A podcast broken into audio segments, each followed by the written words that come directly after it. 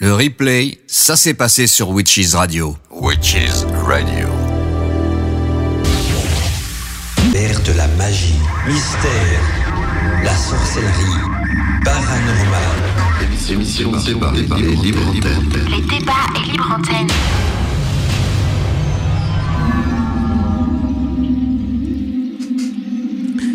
Eh bien, bien le bonjour et surtout bien le bonsoir parce que il est déjà quand même 21h les amis de Witches Radio. On se retrouve donc euh, aujourd'hui pour euh, une émission débat libre antenne euh, spéciale parce qu'on va parler d'un thème qui n'a pas souvent été abordé donc euh, dans les émissions débat libre antenne. On va parler d'alchimie, de ces mystères. Alors le titre c'est justement de l'alchimie et ses mystères avec comme sous-titre donc un chemin de reconnexion avec le divin point d'interrogation. Et justement nous avons quelques invités de marque et d'abord Stéphanie Alianor qui est notre animatrice habituelle. On va peut-être retrouver aussi Delaine celle-ci nous rejoindre. Et or, on a euh, euh, comme invité donc euh, Daniel Chouchi qui est là avec nous aussi, mais on va faire un petit tour de table. Ça sera plus facile de cette manière-là. On va commencer par les voix féminines. Bonjour Stéphanie, comment vas-tu? Et quoi de neuf pour cette émission débat libre antenne? Voilà, je sais pas si Stéphanie m'a entendu. Je, je, Je donne la parole au Daniel. Pardon, oui. Je donne la parole à Daniel. J'ai mis mon micro. Non, mais j'avais coupé mon micro. Ah, la, la technique. Mais moi aussi, tantôt, la technique, ça ramait un petit peu. C'est voilà, il fait chaud, puis la, la technique, c'est quelque chose de très aléatoire parfois aussi. Je me demandais comment tu, comment tu allais, comment s'est passée ta semaine et, et, et quoi de neuf, quoi. Donc, euh, quoi de neuf, docteur, comme dirait Bugs Bunny. Comment vas-tu, Stéphanie? Eh bien, je vais très bien. Bonsoir à tous et à toutes. Ben, c'est super. Je suis contente de, de vous retrouver. Et euh, eh bien, j'ai plein de petites nouveautés euh, qui arrivent. Euh, création d'ateliers autour du féminin. Voilà, ça prend, ça prend du temps parce que c'est long et, et voilà, je compte bien, euh, je compte bien en parler euh, un de ces jours. Voilà, donc euh, je suis trop contente d'être parmi vous ce soir. J'ai Ah, hâte mais d'écouter, Nous, on est, on est content de t'avoir parmi nous aussi. Alors, bien sûr, nous avons notre invité, un habitué aussi d'ailleurs à des émissions débat libre antenne, parce que chaque fois qu'on lui demande de passer, il est toujours présent. C'est Daniel euh, Chouchi qui va d'ailleurs euh, euh, bientôt écrire un livre sur le thème de l'émission de ce soir. Donc, il va parler un livre consacré à la chimie arabe, mais qu'on aura l'occasion de présenter donc euh, en détail en fin d'émission. Euh, en attendant, on va débattre donc là-dessus. Bonjour Daniel, comment vas-tu? Et, et voilà, comment s'est passée ta semaine? Et, et comment, dans quel état d'esprit tu te sens On a envie de prendre de tes nouvelles hein, parce que ça fait quand même un petit bout de temps que on a pu créer une émission débat libre antenne avec ta présence. Donc, euh, je suis d'abord content que tu aies de nouveau au rendez-vous. C'était un plaisir de discuter avec toi. Et puis, c'est- je crois que c'est un thème qui te tient à cœur aujourd'hui aussi. Bah, bonsoir à tous et bonsoir à tous les auditeurs. Je suis toujours enchanté de venir euh, à Witches Radio. et puis, c'est oui, ça fait un petit moment que j'étais pas venu. Et euh, comment je vais? Bon, je suis un peu morose, mais j'essaye d'aller bien, on va dire. Euh, et par rapport à ce que j'essaye de faire, bah, il y a plein de choses, plein de choses. On a en projet des vidéos, euh, des ateliers, euh, des ouvrages. Des podcasts également, mais différents par rapport à ce qui est proposé. Bon, voilà, on a plein d'idées, plein d'idées, et euh, je suis multifonction dans Orphelia. Tu sais, Daniel, que je présente souvent tes ateliers parce qu'on a une émission qui s'appelle euh, Bienvenue en Arcadie, qui est une émission d'information et de news, donc euh, le vendredi soir également.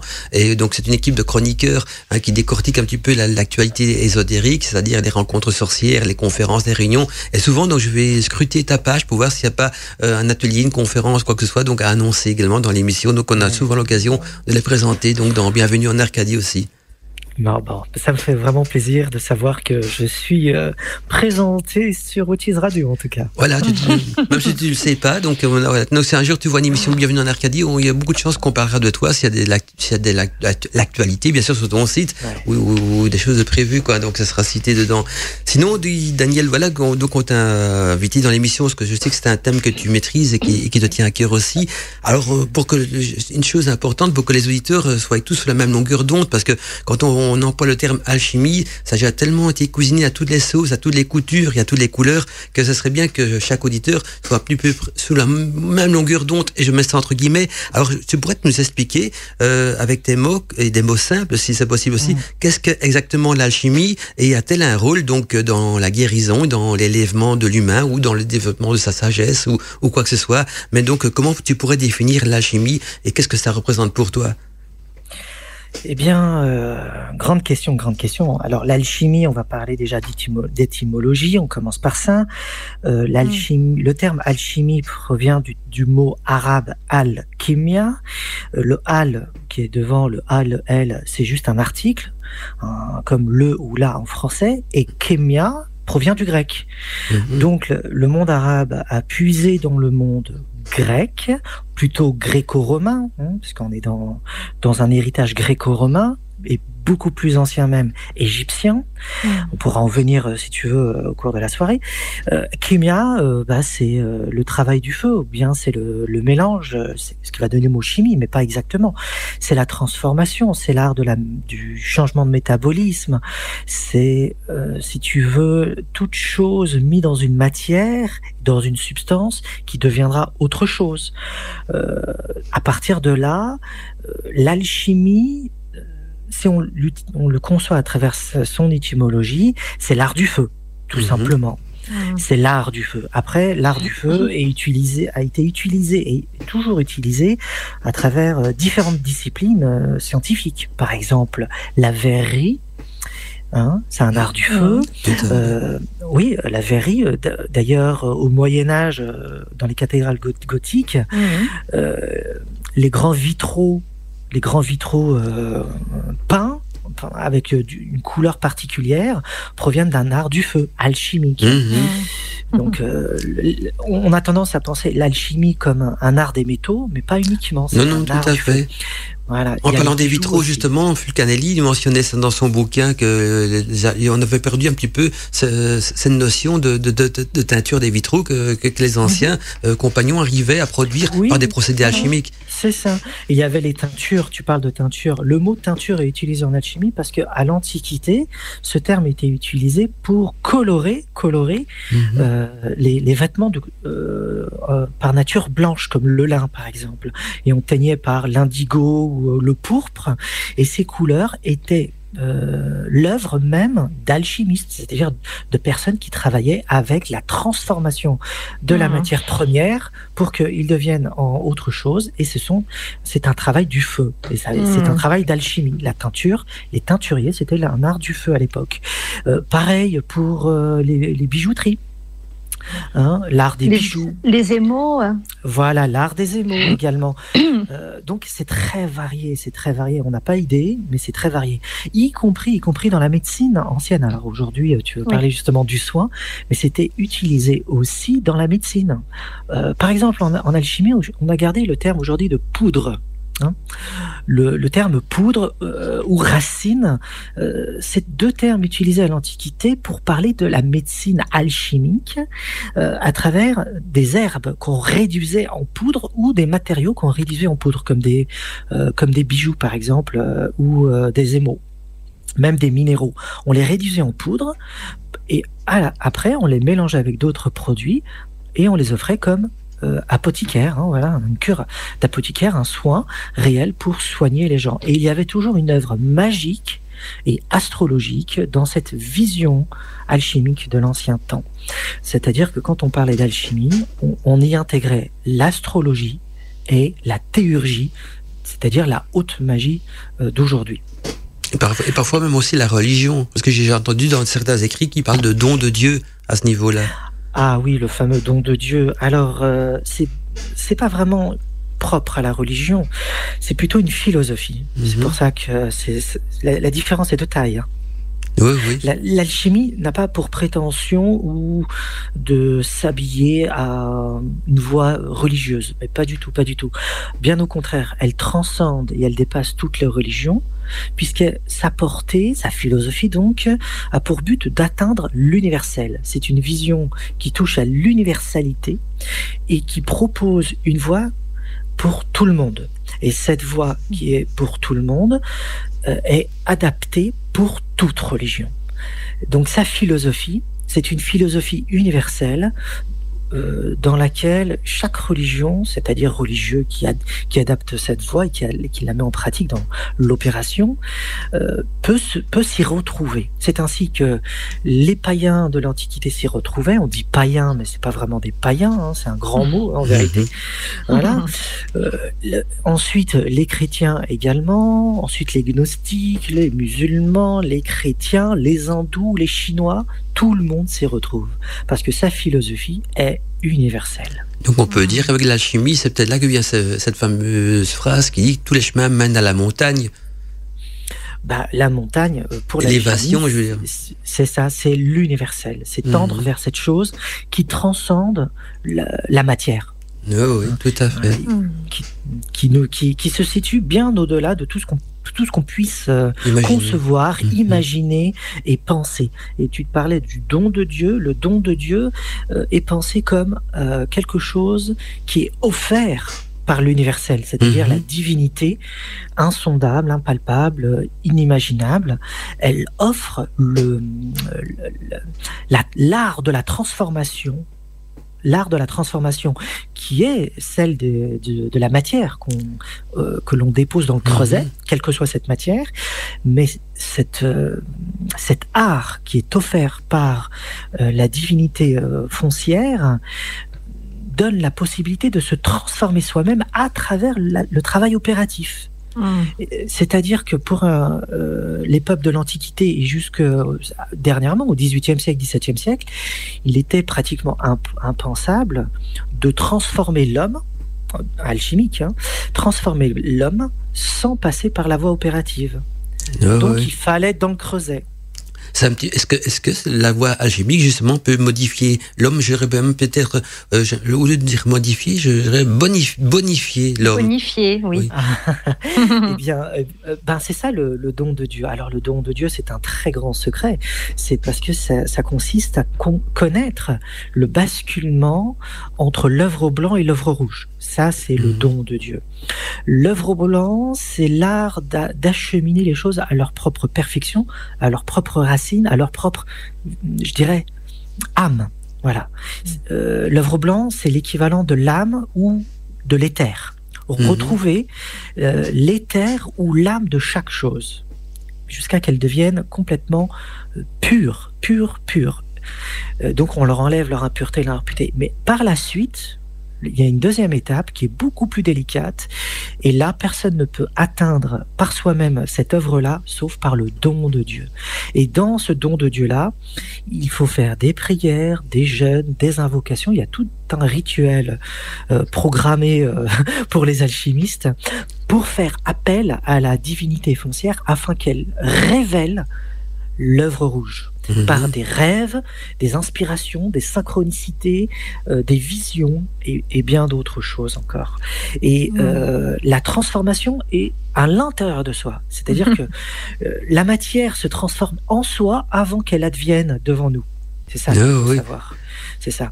Et donc, euh, pour faire simple, pour faire simple, la philosophie des alchimistes consiste à euh, comprendre qu'il n'y a pas de sujet sans objet, ni d'objet sans sujet. Les l'un et l'autre ne font qu'un dans un seul euh, ensemble.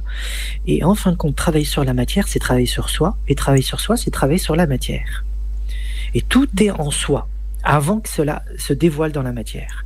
C'est ça le don de Mhm. Dieu. C'est ce que j'allais poser comme question. Le, le- le don de Dieu n'est- n'est-il pas euh, différent euh, selon chaque personne? Ou y a-t-il un seul don de Dieu? Ah, euh, à alors, tous le- don de Dieu consiste à sublimer la matière en or. Ça symbolise quoi? Ça symbolise à se transformer, se métaboliser ou sublimer sa matière chaotique, psychique, en lumière. Hmm. C'est-à-dire transformer ce que nous sommes au plus matière terrestre et dense et opaque, et notre âme est prisonnière de cette matière-là, donc elle est incapable de voir ce qui la meut et d'où elle vient, et tout ce qu'elle possède en soi en tant que potentialité. Au fur et à mesure de sa purification, de sa catharsis, donc ça c'est l'œuvre au blanc, elle commence à y voir plus clair. Et ça c'est un travail personnel. Hmm. Et, au, au fu- et là, il faut lire, il faut lire, il faut lire, il faut lire pour comprendre comment il faut opérer pour faire advenir cette œuvre au blanc. Mhm. Et une fois qu'on arrive à désopacifier son âme, qui est l'œuvre au blanc, qui est la voie éthérique, à partir de là, la lumière euh, qui se situe au-dessus de l'âme, qui est celle de l'esprit, l'esprit est toujours perçu comme solaire, donc analogiquement c'est l'or, et analogiquement c'est lié à la couleur pourpre, parce que pour le pourpre et l'or, pour les peuples de l'Antiquité, il y a un rapport commun. Aujourd'hui, on Mhm. fait une différence entre la couleur rouge, le pourpre, et la couleur euh, or. Pour l'Antiquité, il n'y avait pas de différence. Hmm. C'était la- c'était juste une variation de la même couleur. Mhm. Ah oui. Ouais, ça c'est important. D'où la pierre philosophale qui est rouge. Voilà, tout à Merveilleux. fait. Mhm. Voilà, mais, c'est- euh, voilà. Mais le rouge, le, le rouge, le pourpre, c'est la même couleur que l'or pour les, pour les peuples de l'Antiquité. Et souvent la couleur symbolique du feu aussi. C'est ça, le feu. Mhm. Alors, il y a plusieurs types de feu, il faut bien comprendre. Le, lang- le langage des alchimistes est très opaque et à dessein. Mhm. Il est codifié, il est crypté et tout le langage est symbolique. Donc, euh, quoi qu'on fasse, quoi qu'on lise, euh, on, on est dans l'embarras. Bien justement, C'est un labyrinthe. Le, le symbole, le symbole même Mhm. euh, de la lecture des textes alchimiques, c'est un labyrinthe. C'est-à-dire, euh, il faut retrouver le fil d'Ariane.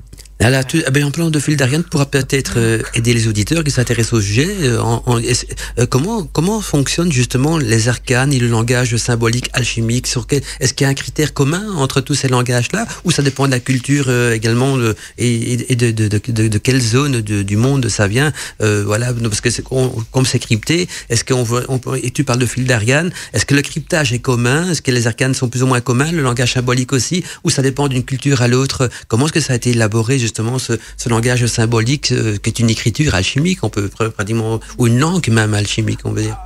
Alors, la langue alchimique, c'est la langue du symbole. Mhm. Donc c'est une langue universelle. Parce qu'il y a deux langages euh, euh, qui, qui se proposent comme étant euh, universaux. C'est le langage mathématique et le langage symbolique. Mhm. Mhm. Euh, et donc l'un est le revers de l'autre pour les alchimistes. Il n'y a aucune contradiction. Euh, c'est pour ça que l'alchimie est aussi une science, est une philosophie, c'est un art, mais bien plus que ça. C'est une voie gnostique et une voie de euh, salut. C'est-à-dire qu'il y a à l'intérieur de ça une, une gnoséologie, un art de se connaître soi-même. Mhm. Euh, vo- voilà, donc pour répondre à ta... Oui, tu voulais dire quelque chose, Stéphanie, avant? Pardon, ça, ça, ça me, je- ça me fait penser un peu à l'inconscient collectif en disant euh, ce langage commun n'est-il pas, euh, ne, vient-il pas de l'inconscient collectif de l'humain? Sans, sans parler de, de l'homme d'Afrique, de l'homme d'Europe, de l'homme Mm. d'Asie, mais de, de, de la- de l'essence même de l'homme, euh, de, de Alors, l'humain, voilà. de ce qui, de ce qui sort de lui-même dans sa plus dans sa profondeur, c'est ça? dans sa pureté même de voilà d'être vivant débarqué sur terre est-ce qu'il n'y a pas un inconscient collectif propre euh, à tous à, à nous tous à nous tous humains qui pourrait du coup euh, être euh, je sais pas moi être euh, transposé sur ces langages alchimiques Eh bien, c'est ce que euh, montrait Carl Gustav Jung. Carl Gustav eh Jung, ben oui voilà, parlait de cet inconscient collectif et également de, de toutes ces études sur l'alchimie, des, des archétypes, des symboles. voilà je suis en Bien plein sûr. dedans euh, avec mes ateliers d'archétypes bien sûr, bien sûr. Après, après. Euh, Hmm. il, il faut le dire, les alchimistes, euh, quoique de n'importe quel siècle, hein, euh, ont une vision universelle et l'inconscient collectif euh, se différencie de ce langage universel sur beaucoup d'aspects. Parce que le langage universel, c'est un langage de métaphysicien. Alors que le langage de Carl Gustav Jung, c'est un langage psychanalytique. Et ce langage psychanalytique réduit la métaphysique à des processus psychologiques. Et à partir de là, il y a une très grande différence entre euh, la philosophie des alchimistes, qui est métaphysique, et l'apport qui n'est pas, euh, je dirais, euh, rien, hein, mais qui est Mm. immense, de Mm. Carl Gustav Jung sur ses Mm. études euh, de l'inconscient collectif et puis ses études sur l'alchimie. La grande différence étant sur la perception des archétypes. Les archétypes pour Carl Gustav Jung sont de nature phylogénétique. Qu'est-ce que cela veut dire? Cela veut dire que euh, ils sont propres à l'homme. Il n'y a pas d'archétype chez le chien, par exemple. Il n'y a pas d'archétype chez, le- chez, chez une plante, ni un chat, ni une souris, ni dans le soleil. Parce que les archétypes sont le fruit de l'inconscient collectif des hommes. Ça, tu vois? Ah, donc, c'est c'est anthropogonique dans cette affaire-là. D'accord. Alors que le langage universel et la métaphysique et la philosophie proposée par les alchimistes transcendent, dépassent cette vision psychologique de, du rapport symbolique et inconscient collectif. Hmm. Quel est-il maintenant? C'est une vision qui, qui, pro, qui projette les archétypes, non pas juste euh, au sein de l'homme, au plus profond de l'homme, mais au plus profond de la réalité qui nous entoure. Mm. Toute la matière est mue par des archétypes, Mm. ce que Platon dans l'Antiquité nommait les idées, les idées platoniciennes ou les icônes, c'est-à-dire c'est des forces et des puissances euh, qui n'ont aucune forme et qui n'ont aucun nom, c'est de l'énergie pure, c'est de la lumière pure, et cette énergie pure sont des archétypes qui modélisent et qui modulent toute la matière. Et ces idées et ces archétypes modélisent toute la matière inerte et vivante. C'est-à-dire qu'il y a un, un, un, lieu commun entre les êtres vivants et la matière qui nous entoure, inerte, les cailloux, les roches, les étoiles et tout le reste, parce que nous sommes mus par les mêmes puissances. Ce Mhm. sont... Et ces mêmes puissances-là, c'est l'étude métaphysique et de la philosophie des alchimistes. Est-ce que là Mhm. c'est clair la, la distinction? Oh oui, c'est c'est très clair. Je, je, je- j'en perds mon latin parce que je, je- je- moi, j'essaye de faire le pont entre ça, en fait, euh, dans mes transmissions. C'est euh, trouver ce, ce- ce- lien en- qu'il y a entre le psychologique et le métaphysique et le sacré aussi. Mhm. Enfin, voilà, Mhm. essayer de faire un pont entre ces deux-là. Voilà, Mhm. j'ai besoin d'encore beaucoup, beaucoup. Moi, j'aime bien l'expression j'en perds mon latin. Ça fait longtemps que j'ai plus entendu cette phrase-là. Oui. Et donc, euh, pour revenir à la question de Mandala sur euh, Merci, merci Daniel. Merci je t'en prie, Stéphanie, je t'en prie. Et pour répondre à la question de Mandala, euh, la, la question est délicate parce que les Chinois ont une alchimie, les hindous ont une alchimie, les euh, anciens mésopotamiens également, les anciens égyptiens, c'est-à-dire que différentes cultures antiques et modernes, bien sûr, euh, ont une alchimie. Oui, mais c'est, tu- langage Daniel, quand tu parles d'une alchimie, c'est, c'est toujours le même chemin, mais avec d'autres symboles qui, qui C'est l'expliquent. ça. puis, euh, Et maintenant, il y a une différence. Et là, elle est là la subtilité. C'est que la formulation va changer. Parce que les, le- la- la- les images qui permettent de formuler euh, la mise en place et la formulation du mouvement des archétypes changera. Par exemple, en Chine, on va pas parler de, de, de, de pierre philosophale, on va parler du chant du cinabre et du Mhm. développement du cinabre. En Inde, on va parler d'autre chose, du mercure. C'est le mercure qui a une place prédominante euh, dans la- l'alchimie hin- hindoue. Euh, et donc, les termes, les mots qui sont des symboles vont changer parce que, en réalité, les symboles culturels sont des revêtements des archétypes. mhm, tout à fait. Tout à fait. Et en les même temps, c'est, archétypes sont universels, ça c'est Mhm. important à saisir, et comme ils n'ont ni nom ni forme, lorsqu'ils commencent à se muer, c'est-à-dire à bouger et à s'animer, lorsqu'ils s- comme ils se manifestent au sein de l'être humain et deviennent visibles dans les phénomènes qui, qui nous entourent, dans la nature, un arbre, une pierre, le soleil ou autre, eh bien chaque culture percevra selon sa teinte culturelle et son environnement propre le langage des archétypes qui deviendra symbolique selon sa propre culture. Hmm. Donc l'archétype est universel, mais le symbole possède une part culturelle qui diffère d'une culture à une autre. Eh bien, juste- justement, Daniel, ça, je suis content de pouvoir rebondir sur une autre question qui, qui va, qui va dans, le, dans le même sens, puisque je, le symbole varie d'une culture à l'autre. Et, et c'est vrai qu'on peut constater que dans les quatre coins de la planète, on peut retrouver des récits alchimiques, euh, pas forcément portant le nom alchimique, hein, ça peut être par même des, des, des récits euh, qui parlent du feu, qui parlent de l'amour, euh, euh, parce que comme tout est codé, c'est pas toujours. euh, parfois, ça peut même avoir plusieurs sens, euh, un texte, mais il y a quand même une origine commune. D'où vient justement les origines de l'alchimie Parce que elle est éparpillée dans le monde, euh, elle a des couleurs différentes. Je parle niveau vocabulaire, on est bien d'accord, mais elle a quand même une origine dans, tout cela. Donc, il un point de départ. euh, D'après toi, d'où viendrait l'origine de cette science qu'on va qualifier entre guillemets de divine Parce que elle permet non seulement à l'homme de se bonifier, mais aussi peut-être de renouer euh, avec le divin, ou en tout cas avec euh, le, divin uni- universel, je veux dire. Euh, alors, la- l'alchimie occidentale a pour racine l'Égypte ancienne. Mhm. Ouais. Ça, c'est certain. Les études ont été faites, c'est assez prononcé, bien que certains universitaires spécialistes euh, mettent des guillemets, euh, ils hésitent encore, mais il y a trop de traces et- qui montrent cette origine égyptienne. Euh, déjà, ça, ça naît au cœur même de l'hermétisme alexandrin. Mhm. déjà. C'est-à-dire lorsque Alexandre le Grand, on est au IVe siècle avant Jésus-Christ, là, hein, Alexandre le Grand commence à conquérir le monde euh, européen, euh, africain et asiatique. Donc on parle d'Afrique, euh, bien sûr, c'est la Libye et l'Égypte. Euh, eh bien, il va implanter différentes colonies à travers toutes ces conquêtes, dont Alexandrie en Égypte.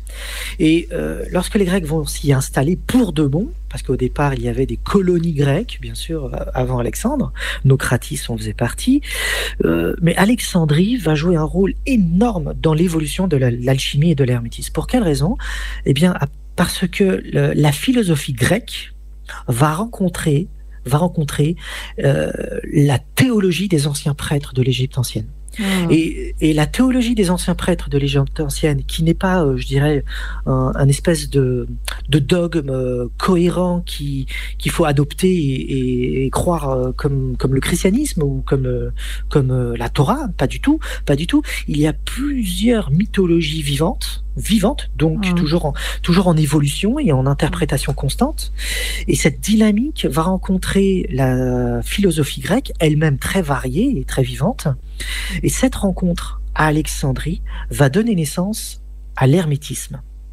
Donc Hermès va, le dieu Hermès qui est Mercure va rencontrer le dieu Thoth de l'Égypte ancienne pour, devenir- pour se fondre en un seul dieu, en une seule divinité, euh, celle de l'hermétisme, qui va devenir Hermès Trismégiste. Tout Voilà. à fait. Ouais. Et ce Hermès Trismégiste va devenir le patron de l'hermétisme, le patron de la connaissance de l'alchimie, de l'astrologie, euh, de la, des sciences occultes, de tout l'hermétisme, en fin de compte. On dit Hermès, trois fois très grand d'ailleurs, hein, dans, dans Trismégiste.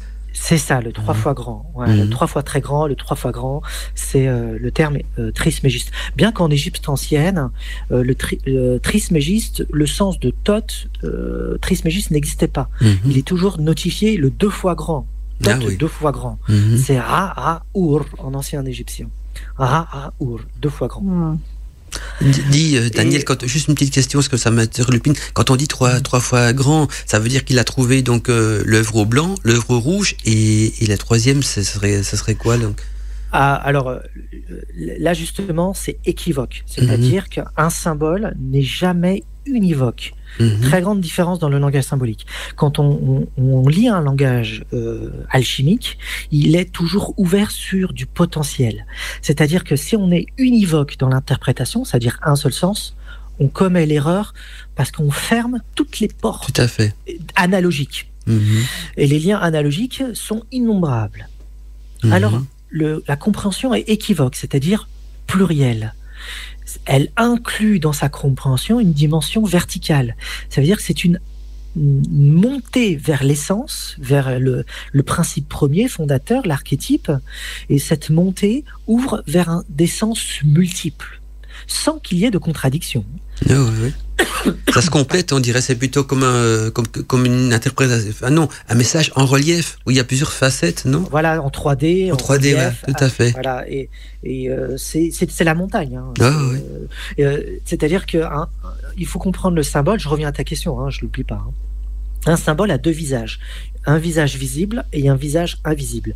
Nous, on voit le visage visible, mais on sait pertinemment qu'il nous renvoie par analogie, par un nexus de sens, à quelque chose d'invisible. Une fois qu'on atteint la chose invisible, en la comprenant, non plus en la ressentant, Mhm. assez brumeux, on ne sait pas trop. Mais en la comprenant, en sachant pertinemment ce que c'est, à son tour, elle devient visible. Et elle Hmm. pose dans son revers un autre visage invisible. Et ça s'appelle asymptotique, ce système-là. C'est-à-dire que la compréhension du langage symbolique chez les alchimistes est infinie. C'est ce qui rend la chose compliquée, un justement. potentiel de compréhension immense, Mm. Mhm. de nexus, un champ de nexus immense. Un peu comme un labyrinthe, dit hein, Daniel, ça ressemble un peu à un labyrinthe. Si on n'a pas le fil d'Ariane à ce niveau-là, on, on erre dans ce labyrinthe de, de, de, plus- de- justement de, de symboles, d'arcanes et d'interprétations euh, à multifacettes. Oui, euh, alors là, euh, c'est justement, c'est ça le jeu du labyrinthe, c'est co- comprendre le jeu des analogies, du Mhm. nexus, et comprendre où est l'entrée, où est la sortie, comme, où tourner, comment faire, où il y a des cul-de-sac, et ainsi de suite.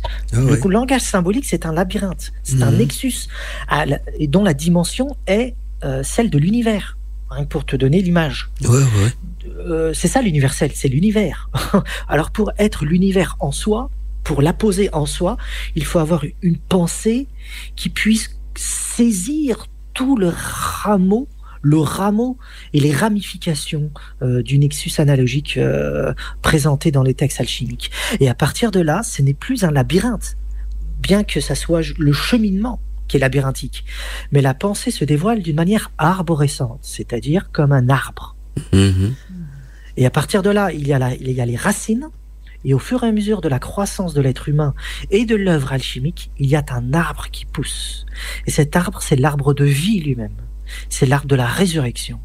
C'est celui que justement le serpent de, de- dans, dans la Bible nous a dit mange de, la- de- de ce fruit-là et c'est le c'est le l'arbre de vie et il y a un autre arbre qui est celui de la connaissance et ces deux arbres là jouent un rôle important dans, dans les textes alchimiques euh, euh, chrétiens je- pensons monothéistes plutôt et pour revenir un petit peu à ton Hermès Trismégiste et euh, tes trois phases là Mhm. il y a l'œuvre noire c'est Mhm. celle de la Ah terre de la matière Mhm. sombre hein. il y a l'œuvre blanc et il y a l'œuvre rouge voici les trois phases Ah voilà. Noir, blanche, rouge. Ok? Et dans ces trois phases-là, on peut y percevoir le trois fois grand, Trismégiste, qui symboliserait l'œuvre complète. Exactement. Et l'œuvre noire, c'est- d'après les alchimistes, c'est souvent con- considéré comme la putréfaction, donc la matière qui, euh, c'est comme un, un germe de blé. Ils, ils expliquent qu'un germe de blé il doit pourrir dans la terre pour germer, Ah. germer à autre chose. Donc, Ah, c'est-à-dire que la matière meurt Ben, entre guillemets pour renaître euh, à autre chose. Euh, C'est l'âme qui doit mourir à elle-même. Mhm. Euh, parlons de l'âme- euh, la, la mort de son propre ego. C'est le symbole même. C'est-à-dire que nous ne pouvons pas peindre l'œuvre blanc et l'accomplir si nous ne, ne mourrons pas nous-mêmes au préalable. Comprends Tout à fait. Donc, ce que- d'après ce que je la comprends, c'est ça.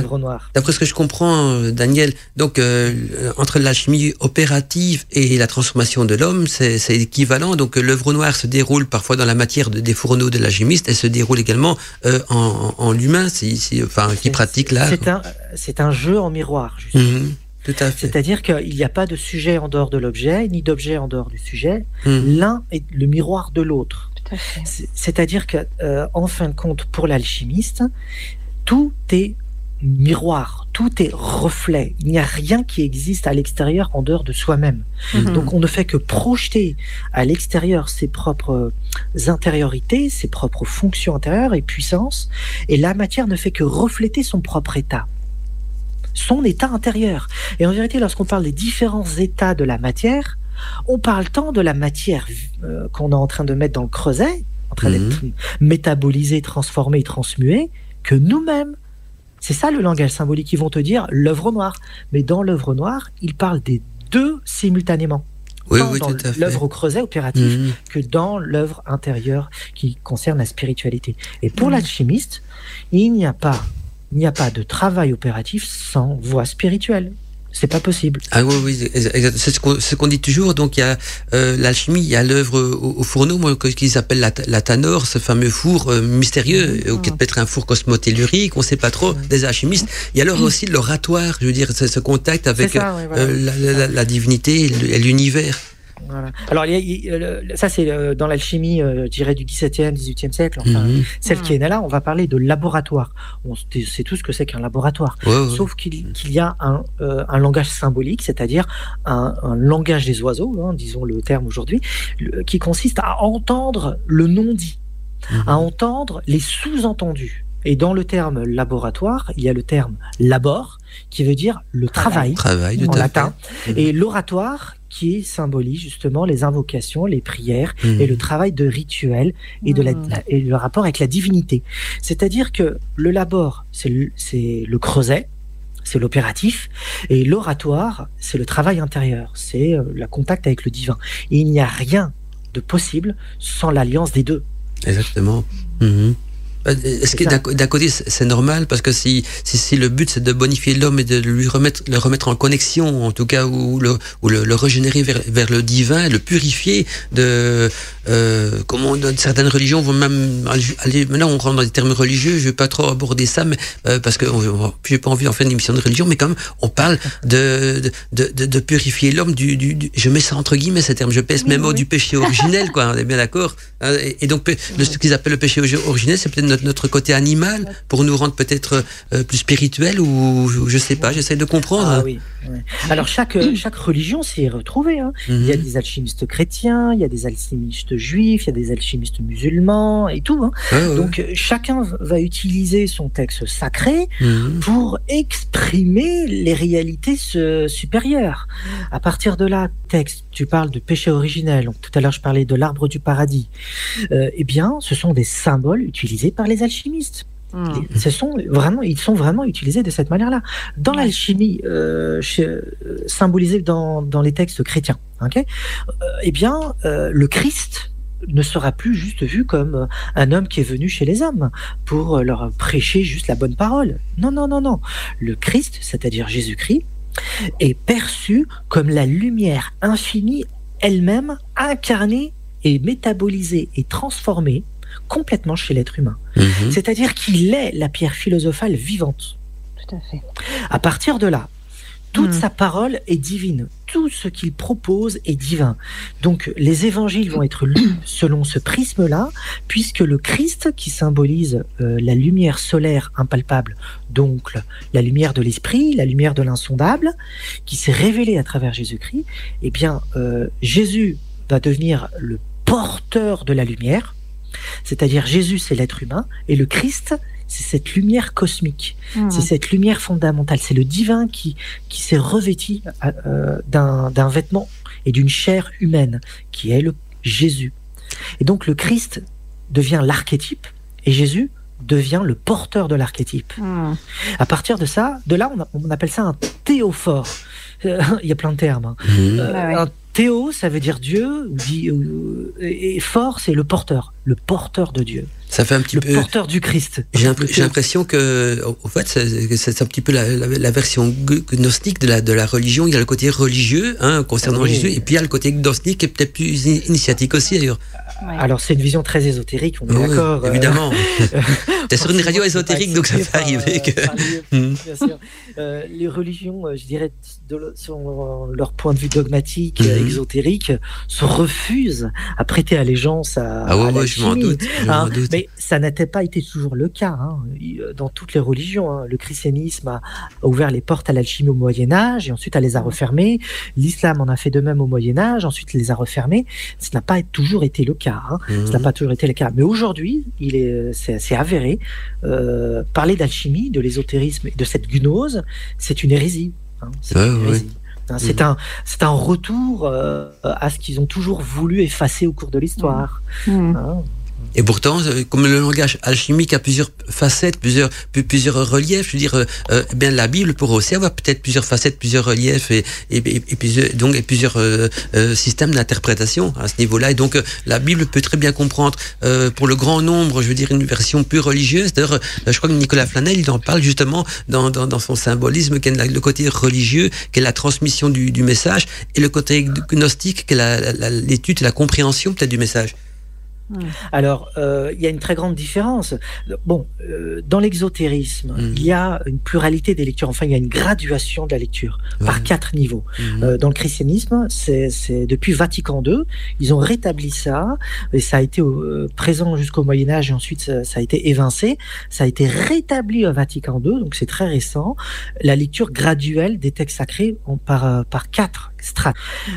Mais ces strates proposent une vision de, du plus extérieur littéral vers une vision beaucoup plus euh, spirituelle et non pas ésotérique, beaucoup plus spirituelle, d'introspection Mhm. de silence, de chanoine, si on pourrait dire.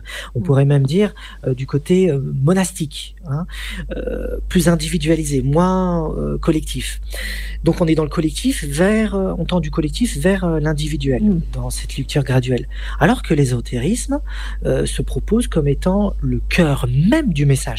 Ah. C'est c'est le secret même du message exotérique. Même Mhm. s'il y a quatre strates de lecture, la plus haute est l'ésotérisme, d'après l'ésotérisme lui-même. Et l'ésotérisme ne, ne, ne se retrouve pas en conflit. En vérité, euh, les alchimistes euh, ésotériques ne se retrouvent jamais en conflit avec l'exotérique, sauf avec leur, le- les dogmes qui deviennent littérales. C'est tout. Mhm. Quand c'est littéral, ils ont il y a un problème avec. Mais ils acceptent la lecture euh, quadripartite de, des textes sacrés, puisque la dernière consiste à revenir à l'ésotérisme, qui est le sens et le cœur même du secret des alchimistes, qui est Jésus n'est pas venu pour sauver les âmes, il est venu pour nous sauver nous-mêmes en notre propre intériorité, en s'incarnant en nous-mêmes, puisqu'il est la lumière infinie, et nous devons le faire advenir en nous-mêmes au sein du creuset. Tout à C'est fait. bien, c'est bien ce qu'il dit. euh, ne, ne me cherchez pas dans des établissements euh, de bois, de pierre. euh, Ah oui, c'est ça. ré- Trouvez-le, en- enfin, vous me trouverez en vous. Vous C'est ça. Ça, vous. c'est l'évangile de Thomas. Mhm. Évangile de Thomas. Tu soulèves cette pierre, tu me trouveras. À la fin, il dit ça. Ouais. Mhm. Bien sûr, bien sûr. C'est ça, c'est ça. Donc, euh, les, les religions, si tu veux, euh, se retrouvent en conflit, pour faire vraiment les choses claires, se retrouvent en, en conflit lorsqu'ils adoptent une lecture doctrinale, littérale, et, euh, et c'est tout. Et se refusent à autre chose. Mais de toute manière, on est en conflit aujourd'hui, quoi que soit la religion, hein, quelle que soit la religion. hein, euh, c'est tellement en conflit que l'ésotérisme et la gnose est l'ennemi déclaré de l'exotérisme. Ils le disent. hein. Mhm. Donc l'alchimie est euh, c'est sulfureux. Et pourtant, c'est ce qui pourrait réunir toutes les religions.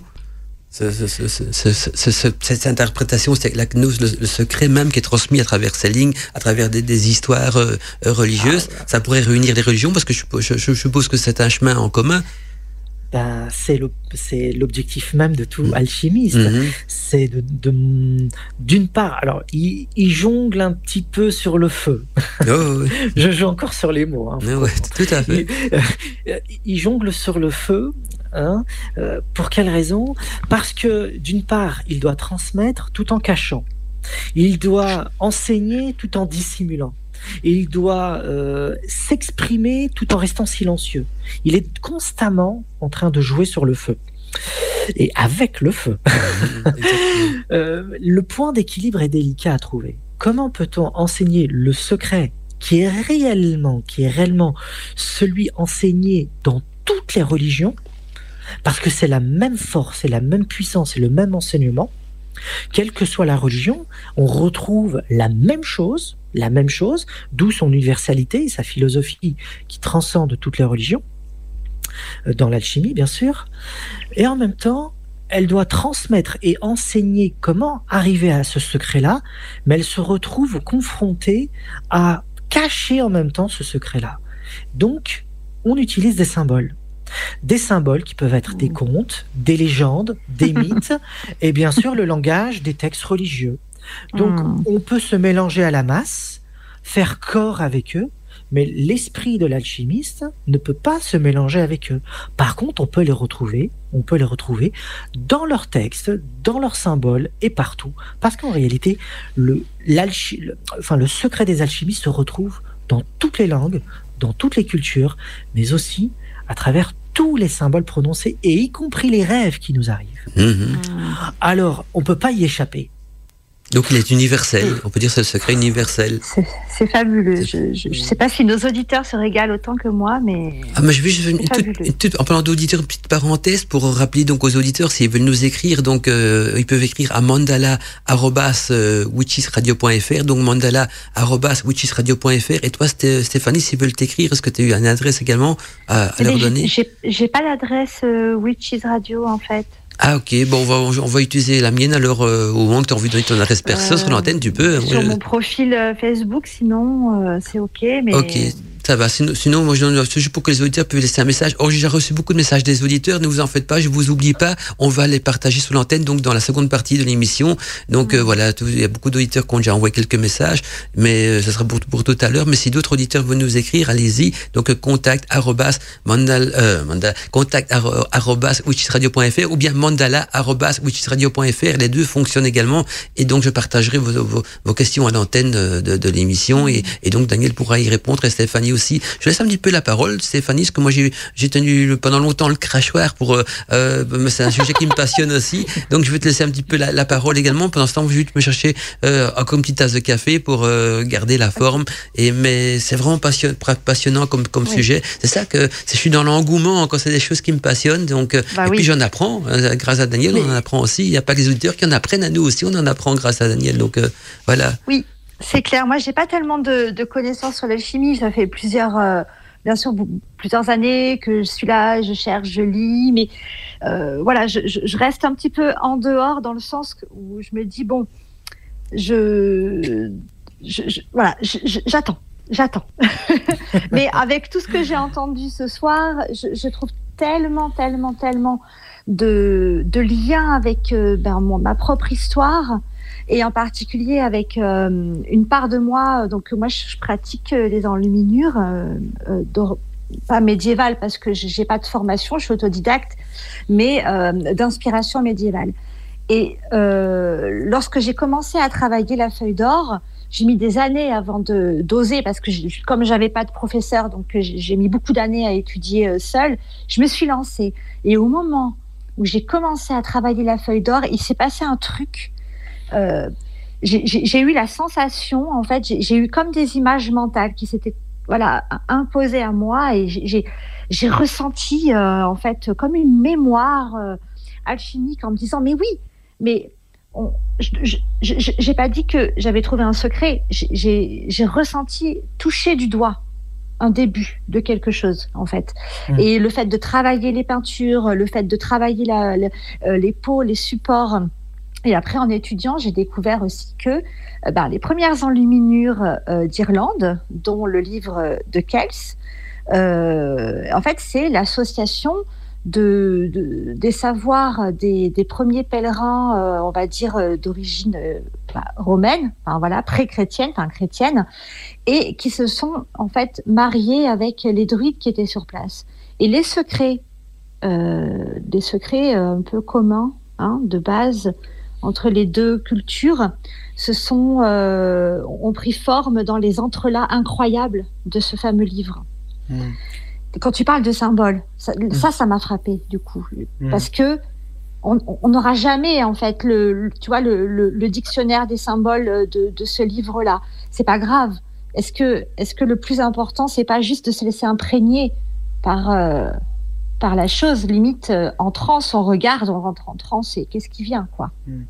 Alors, le- le- la prise, c'est très intéressant ce que tu dis parce que justement l'art de l'en- l'en- l'enluminure faisait partie justement de, des œuvres de l'alchimie euh, au Moyen Âge, parce que les, euh, le fait de broyer les minéraux pour ensuite euh, les mettre en, comme je pense au lapis lazuli, tu parles Oui. de la feuille d'or et tout, euh, qui sont des minéraux et puis il y a des végétaux qu'il faut broyer, la poudre comme je te disais, et cette pensée-là était complètement infusée par la philosophie des alchimistes également du Moyen Âge. Euh, il y a une pensée de, de métabolisme de la matière. La Mm. transformation de la matière et la façon dont on l'use juste après participe à sa propre transformation. Donc, en- en- la pensée de- de- des alchimistes consiste à dire, donc, c'est pas juste un œuvre de fou- du four, hein, c'est comme je l'ai précisé de- Ouais. des métaux, hein, euh, consiste à montrer que euh, toute opération de transformation d'une matière en une autre, c'est-à-dire un changement d'état, Mm. s'opère en soi et ensuite devient visible, visible dans la matière. S'il n'y a aucune euh, transformation en soi, la matière n'a changé que d'é- que d'état visiblement.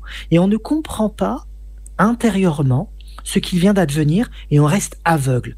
C'est-à-dire Mhm. que là, on est toujours enfermé, l'âme est toujours prisonnière du monde sensoriel et n'arrive pas à saisir que, en fin de compte, toute la matière est un symbole divin. Et quoi qu'on utilise comme matière, cela explique la mise en forme et la transformation de la lumière en toutes ces différentes teintes, c'est-à-dire toutes les couleurs chromatiques de la lumière, hmm, donc le spectre de la lumière, Ah ne sont rien d'autre que des variations, des changements d'état d'une seule et même matière première. Et souvent associé à une planète, ces variations de couleurs sont souvent associées à une planète également. Oui, voilà, après les planètes Mhm. deviennent symboliques par rapport à des couleurs, par rapport à des métaux, des végétaux. Là, on est dans la magie, dans l'astrologie. Et euh, dans cette association analogique et dans ce nexus dont on a parlé tout à l'heure, eh bien, ce ne sont que des, des- des phases de la lumière infinie. En fin de Mm. compte, la lumière, l'or qui symbolise cette lumière infinie, le Christ également, point de vue humain qui symbolise cette lumière infinie. Bon, il y a plusieurs symboles. hein. Krishna aussi symbolise ça. Il y en a plein d'autres. hein. Euh, eh bien, en, en réalité, lorsqu'on utilise différentes teintes et couleurs dans le point de vue des symboles, tout est régulé.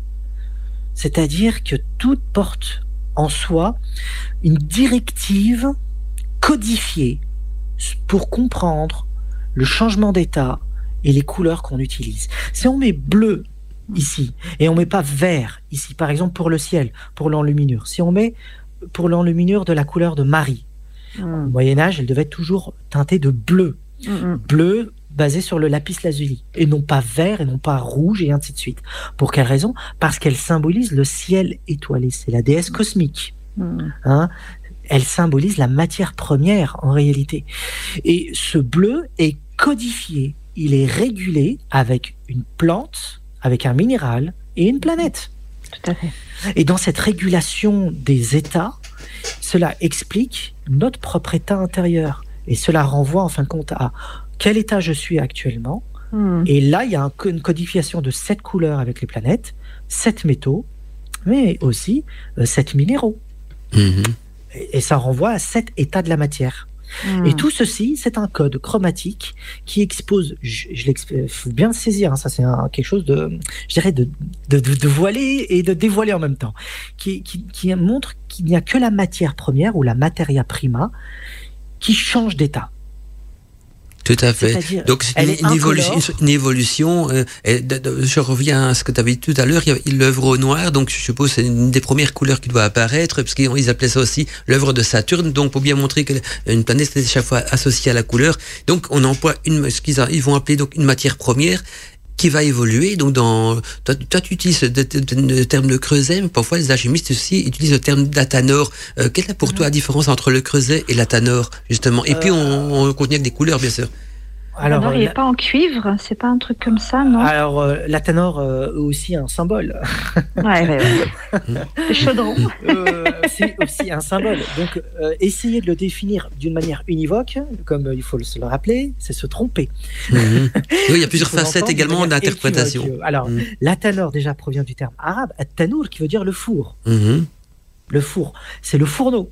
At-tanour, c'est le creuset. Hmm, Le creuset, c'est ce qui est déposé à l'intérieur. Mais il faut entendre la résonance des mots, mais aussi leur sens équivoque. Parce que la tanor, c'est nous-mêmes également. Mhm. À l'intérieur de nous, il y a un feu qui sommeille.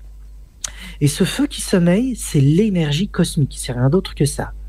Et ce feu-là doit être réveillé par le feu naturel. Quel est ce feu naturel? C'est le feu du désir chez nous. Et dans la tanor extérieure, c'est-à-dire le four extérieur, c'est le feu, le charbon, ou le feu du bois. On va l'allumer, ce feu. Mais à l'intérieur de la matière se cache un autre feu, qui est le feu céleste. Mhm. Et ce feu s'écrit avec un grand F. C'est le feu divin, c'est le feu originel. Les kabbalistes vont le lier avec la lettre Shin, qui est la lettre du feu. C'est la lettre de- de- du commencement. Tout commence par le feu dans le commencement. C'est le feu qui va donc euh, enclencher. c'est la- feu naturel. Voilà, c'est le feu qui va enclencher la modification de la matière en quelque sorte. C'est le feu céleste. Mhm. Et c'est ça, le, le- le- le- le- enfin, le langage symbolique des alchimistes est, est tr- est très euh, alambiqué. Hein alambiqué. Donc, on parle bien de la tanor, mais en même temps, on parle d'autre chose. Mhm, Tout à On fait. parle du feu dans la tanor, Mhm. mais en même temps, on parle d'autre chose, parce que ce feu, il y a un feu naturel. Il y en a d'ailleurs différentes variations. Il y a, il y sept variétés de feu. Et aussi, il y a euh, le feu céleste. Le feu des sages, le feu philosophal, le feu des philosophes, et ainsi de suite, porte plusieurs noms. Et le feu, c'est, euh, c'est, faut bien le saisir, hein, c'est l'or en question, c'est lumière, c'est l'esprit cosmique, et ainsi de suite. C'est, c'est ce feu-là qui permet de transmuer toutes les matières. Mhm. Hmm. C'est pas le feu naturel. Le feu naturel ne fait que réveiller, et on essaye de réveiller ce feu cosmique. Et le mettre en mouvement aussi, je suppose. Euh, il se met pas vraiment en mouvement le feu céleste. Mhm. Il, des- et c'est- il- il, euh, on l'accueille, on le capte. Et le, le fait de le capter, alors là, différents symboles pour parler de la captation de- du feu céleste, on va appeler de la magnésie. Ah oui. Un, un état de la matière dans l'alchimie va s'appeler la magnésia. Et la magnésie, comme le nom l'indique, signifie magnétique. magnétique. On l'entend, le magnétique. Mhm. Donc, les alchimistes vont parler du fer. L'état de, la matière est ici ferrique, d'accord Pour que le fer puisse attirer à, soi le feu céleste. Alors, employé euh, d'une manière comme ça, on comprend rien. si on, on lit ça d'une manière Bah, littérale. c'est un peu comme un aimant, parce que dans- en parlant de magnésie, ça, il y a une pierre qui s'appelle la, la magnétite, qui est un aimant La naturel, ça. et qui attire l'énergie. On ne, on ne parle même pas du minéraux. hein, Non, du non, non, tout à fait, je suis d'accord hein, avec toi. Non, mais il y a une pierre qui, qui, qui fait pas. En fait, ça attire, quoi. Donc la pierre de la naturellement. matière. Voilà, euh, c'est ça. C'est. Lorsqu'un l'état de la matière arrive à un état, euh, je dirais, magnétique, à partir, c'est bien, euh, enfin c'est un, état bien particulier pour l'obtenir dans, dans le creuset, hein. et en soi aussi, hein, parce que c'est la même chose. C'est un, état euh, délicat hein, et difficile à atteindre. Mais lorsqu'on arrive à l'état de la matière euh, basé sur le concept magnétique, eh bien l'état de la matière va s'appeler ferrique, mais on va utiliser des minéraux qui sont associés au fer ou à la magnétite, tout en sachant qu'on ne parle pas de ces minéraux-là.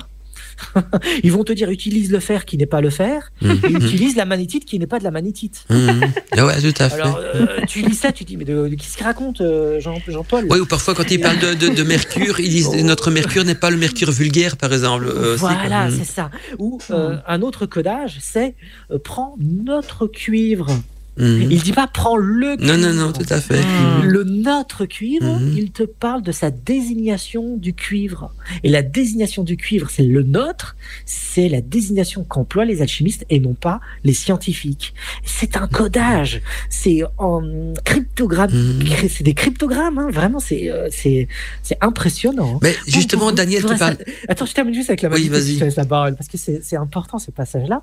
C'est que, bon, une fois qu'on atteint euh, l'état de la matière magné- magnétique, eh bien, qu'est-ce qui se passe? Elle va attirer à soi, comme une forme d'aimant, le feu céleste. Et elle va essayer, essayer par la suite de, de le capter, de l'emprisonner, afin que ce feu puisse métaboliser la matière par la suite. Il n'y a aucune opération euh, suivante qui pourrait être réalisée euh, après dans l'alchimie si ce feu n'est pas capté. Mhm.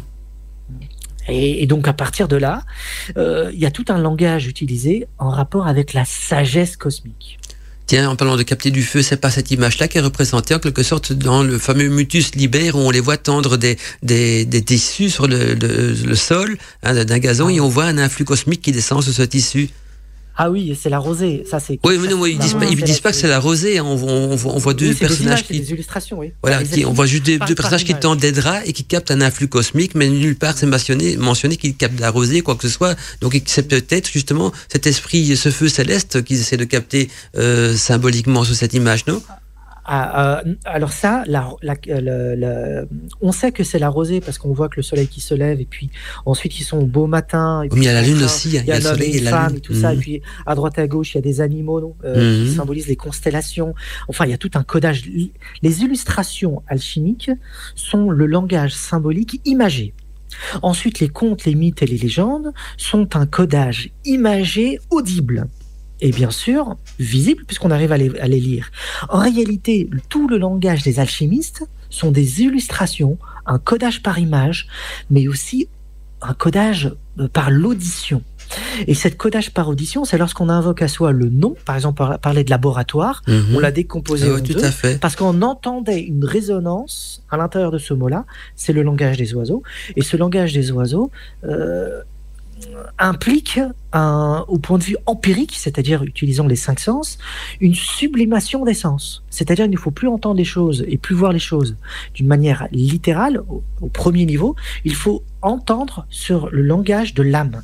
C'est l'âme qui entend, qui voit, qui sent et qui ressent à l'intérieur d'elle tout ce qu'elle perçoit. Et le langage de l'âme est symbolique et tout ce qu'elle perçoit, ce sont des illustrations. Et il y a un rapport commun, et je reviendrai à ton mutus liber, hein, il y a un rapport commun entre la faculté imaginative utilisée par les alchimistes, les images des illustrations et les contes, les mythes et légendes utilisés par les alchimistes. Mmh. Eh ben, justement, et, et, et, les rêves, hein, parce que oui, c'est oui. les images aussi, la fonction euh, onirique. Hein, mmh. Mais Daniel, quand tu parles de, de langue de, des oiseaux, est-ce que ça risque pas d'être justement d'être erroné dans les traductions? Tu vois un livre traduit du latin en français ou de l'arabe en français, est-ce qu'on risque de perdre ce jeu de mots, ces, ces nuances des, des, jeux de mots, parce que la traduction ne, ne sait pas la suivre. Tout le temps, tout le temps. C'est pour ça qu'ils vont essayer de, de, de présenter par des illustrations certaines œuvres alchimiques comme Hmm. euh, le Splendor Solis, euh, ou euh, c'est un autre texte alchimique, ou euh, comme tu disais le Mutus Liber, Hmm. eh bien ils vont mettre en avant davantage les illustrations que le texte. Mhm. Parce que tout est présent dans les, illustra dans les illustrations, et celui qui fait attention aux illustrations, eh bien, on va percevoir un codage naturel, Mhm. donc compréhensible par n'importe qui. Euh, Des fois, on utilise des contes communs, des légendes, des mythes pour véhiculer ce codage-là. C'est ce qu'a fait Mar- Michael Mayer, euh, d'ailleurs, c'est un autre alchimiste euh, du 17e, 18e siècle, euh, qui a utilisé des illustrations pour euh, présenter d'une manière illustrée euh, son langage alchimique en usant de la mythologie euh, gréco-romaine. Et, et donc, comme c'était commun, bah, tout le monde pouvait le comprendre.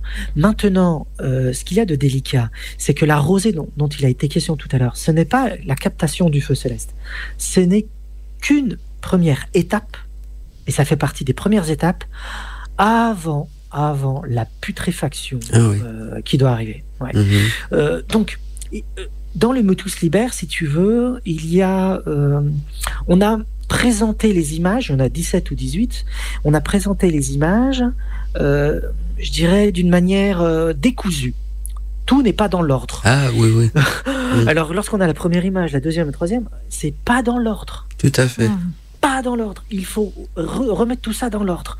Mais comment veux-tu remettre tout ça dans l'ordre? C'est pas possible si tu connais pas le programme. Sans fil d'Ariane, mais justement, c'est une question qui me tourloupine parce que tu, tu, tu, tu, tu, tu cites que c'est crypté, c'est caché, c'est codé. Mais alors, à qui s'adresse? Ce genre d'écrit Parce que c'est tellement caché que, que euh, le commun des mortels aura du mal à l'interpréter et même on, on peut en lire autant qu'on veut. Comme justement, on peut employer n'importe quel mot pour désigner la matière première, pour désigner une étape. Et puis, Ah en oui. plus, tout est mélangé. Donc, à qui s'adresse justement ce genre de lecture? Alors, euh, j'ajouterais euh, encore, tu vois, quand tu prends un livre d'alchimie Mhm. euh, de l'Antiquité, du Moyen Âge ou d'aujourd'hui, euh, ils commencent jamais par la première étape. Ils vont parler de la dernière étape. Tout et ensuite ouais, ouais, tout est milieu. mélangé. Et ils Mhm. vont faire obstruction de la première, ou ils vont parler d'un certain élément à obtenir. C'est-à-dire, rien n'est donné d'un coup. Mhm. Et, et donc, il, nous demande de lire, lire, lire, lire, lire. Et peut-être un jour, tu comprendras. C'est ce qui est mentionné au Voilà. début du Mutus Liber, justement en latin, lis, lis et relis, hein, ou un truc comme ça. Aussi dans un autre texte, mais c'est ce qui est présenté. Oui, oui, c'est ouais. l'égaré, l'égaré, Mhm. l'égaré, ou légué, légué, légué. euh, Mm, voilà, si- c'est ça, tout à fait. comme si, euh, co- comme si tout, euh, au bout de- d'un certain temps, allait se mettre en place de lui- de lui-même. en fait, C'est par Voilà. simplement la compréhension, C'est euh, non, non pas par le mental, mais par l'âme, et, euh, et, et l'idée de se mettre euh, en état de réception totale avant. euh, de recevoir voilà cette, cette connaissance C'est voilà. entièrement ça. C'est entièrement. Le travail consiste oh, à lire, à lire, à lire, à lire énormément pour emmagasiner, pour que l'âme puisse être fructifiée Hmm. et puisse comprendre le cheminement à faire. Et pour cela, il faut des années et des années et des années de lecture et de travail au creuset après. Pour reprendre donc, une expression, euh, il faut, sé- à tout le monde. il Alors, faut séparer le bon grain de l'ivraie, hein, pour reprendre une expression Mm. que j'emploie souvent. Oui, alors celui qui prétend justement, c'est là qui est le problème, une formation d'une semaine, il dit alchimiste. bon, on a compris que ça marche pas. Ensuite, il ouvre un bouquin d'alchimie, il dit ça y est, il a compris. On, a- on sait que ça marche pas comme ça. Non, non, non. Et donc, euh, c'est très délicat parce que c'est un art. Mhm. Et l'art est supérieur à la science. C'est-à-dire que la science, c'est une technique. par exemple, Stéphanie euh, utilise euh, l'enluminure. Mais l'enluminure, c'est une science. Hmm, il faut comprendre mhm. euh, la dose des, euh, la dose pour pas mettre trop d'eau, par exemple, pour pas mélanger avec trop de pigments et ainsi de suite. Sinon, la feuille, euh, c'est la catastrophe. Et ensuite, même pour la, la mesure même du cadrage de, pour les lettres ou les oh illustrations, c'est précis. Donc, il y a une science derrière ça. Par contre, l'art est, supérieur à la science, y compris pour les alchimistes, dans l'enluminure. Pour quelle raison? Parce que l'art, c'est le langage de l'âme. C'est l'âme qui perçoit ce qu'elle doit faire au juste moment et au bon mmh. moment. C'est-à-dire ce qu'on appelle la sagesse. Mmh. La sagesse descend en nous lorsqu'on acquiert la science, qui est le savoir pour les alchimistes. Donc, la science qui consiste à lire, lire, lire et pratiquer, pratiquer, lire, lire et se tromper, se tromper, c'est du savoir, c'est de la science. Mhm. Mais la sagesse qui est de l'art va être fructifiée et va descendre au sein de l'âme de l'alchimiste au bout d'un moment et il va savoir ce qui est bon et mhm. juste à faire. C'est ce que les anciens Égyptiens appelaient la ma'at, c'est-à-dire, les Grecs vont l'appeler l'harmonie, l'harmonie cosmique, mhm. le point de justesse la juste mesure. Donc la sagesse donne l'entendement. C'est de l'art. Oui, hein c'est le, c'est de l'art. Ça, c'est mhm. de l'art. Personne ne peut enseigner la sagesse. Personne ne peut enseigner ce qu'on appelle la connaissance. Par contre, on peut enseigner le savoir, qui est juste la porte d'entrée de quelque chose d'autre, qui transcende et dépasse ce que nous avons entre les mains et dans notre tête.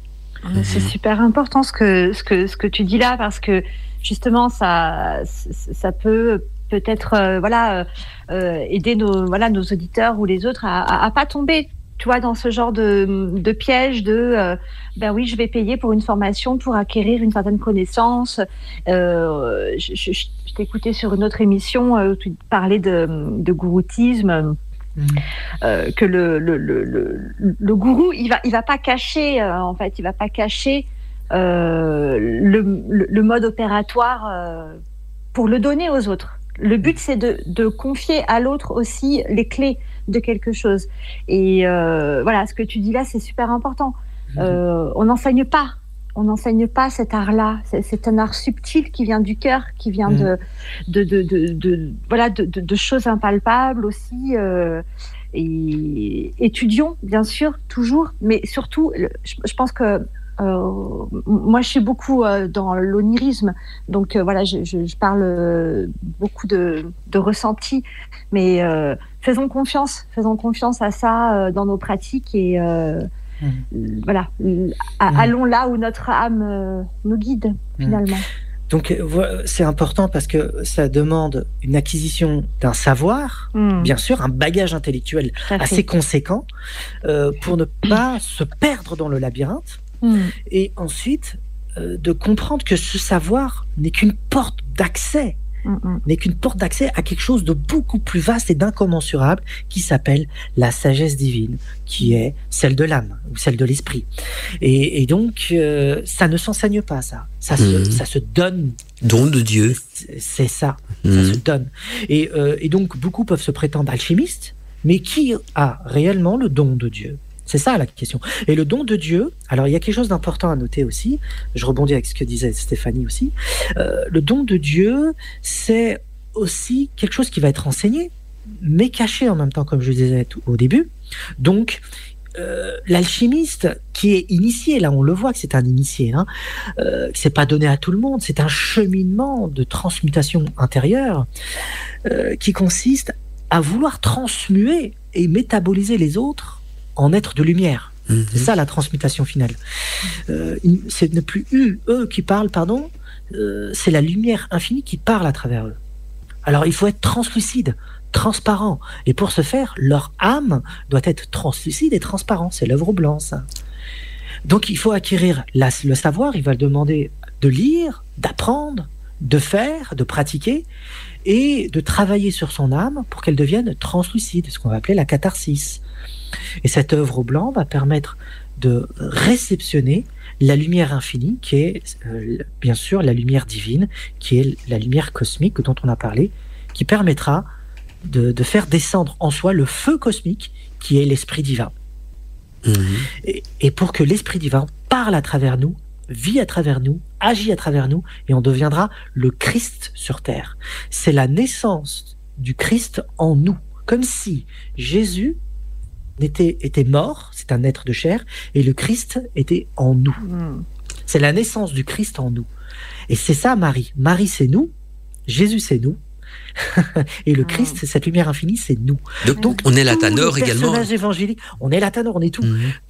Tous les personnages évangéliques, pour reprendre cette- ces, ces concepts-là, on ne parle que de nous. Comme dans le, euh, le- Je voulais rebondir avec ce que disait Stéphanie, comme dans le monde onirique, tous les personnages sont une facette de nous-mêmes. De nous, exactement. C'est ça qu'il faut saisir, c'est-à-dire que c'est un jeu en miroir.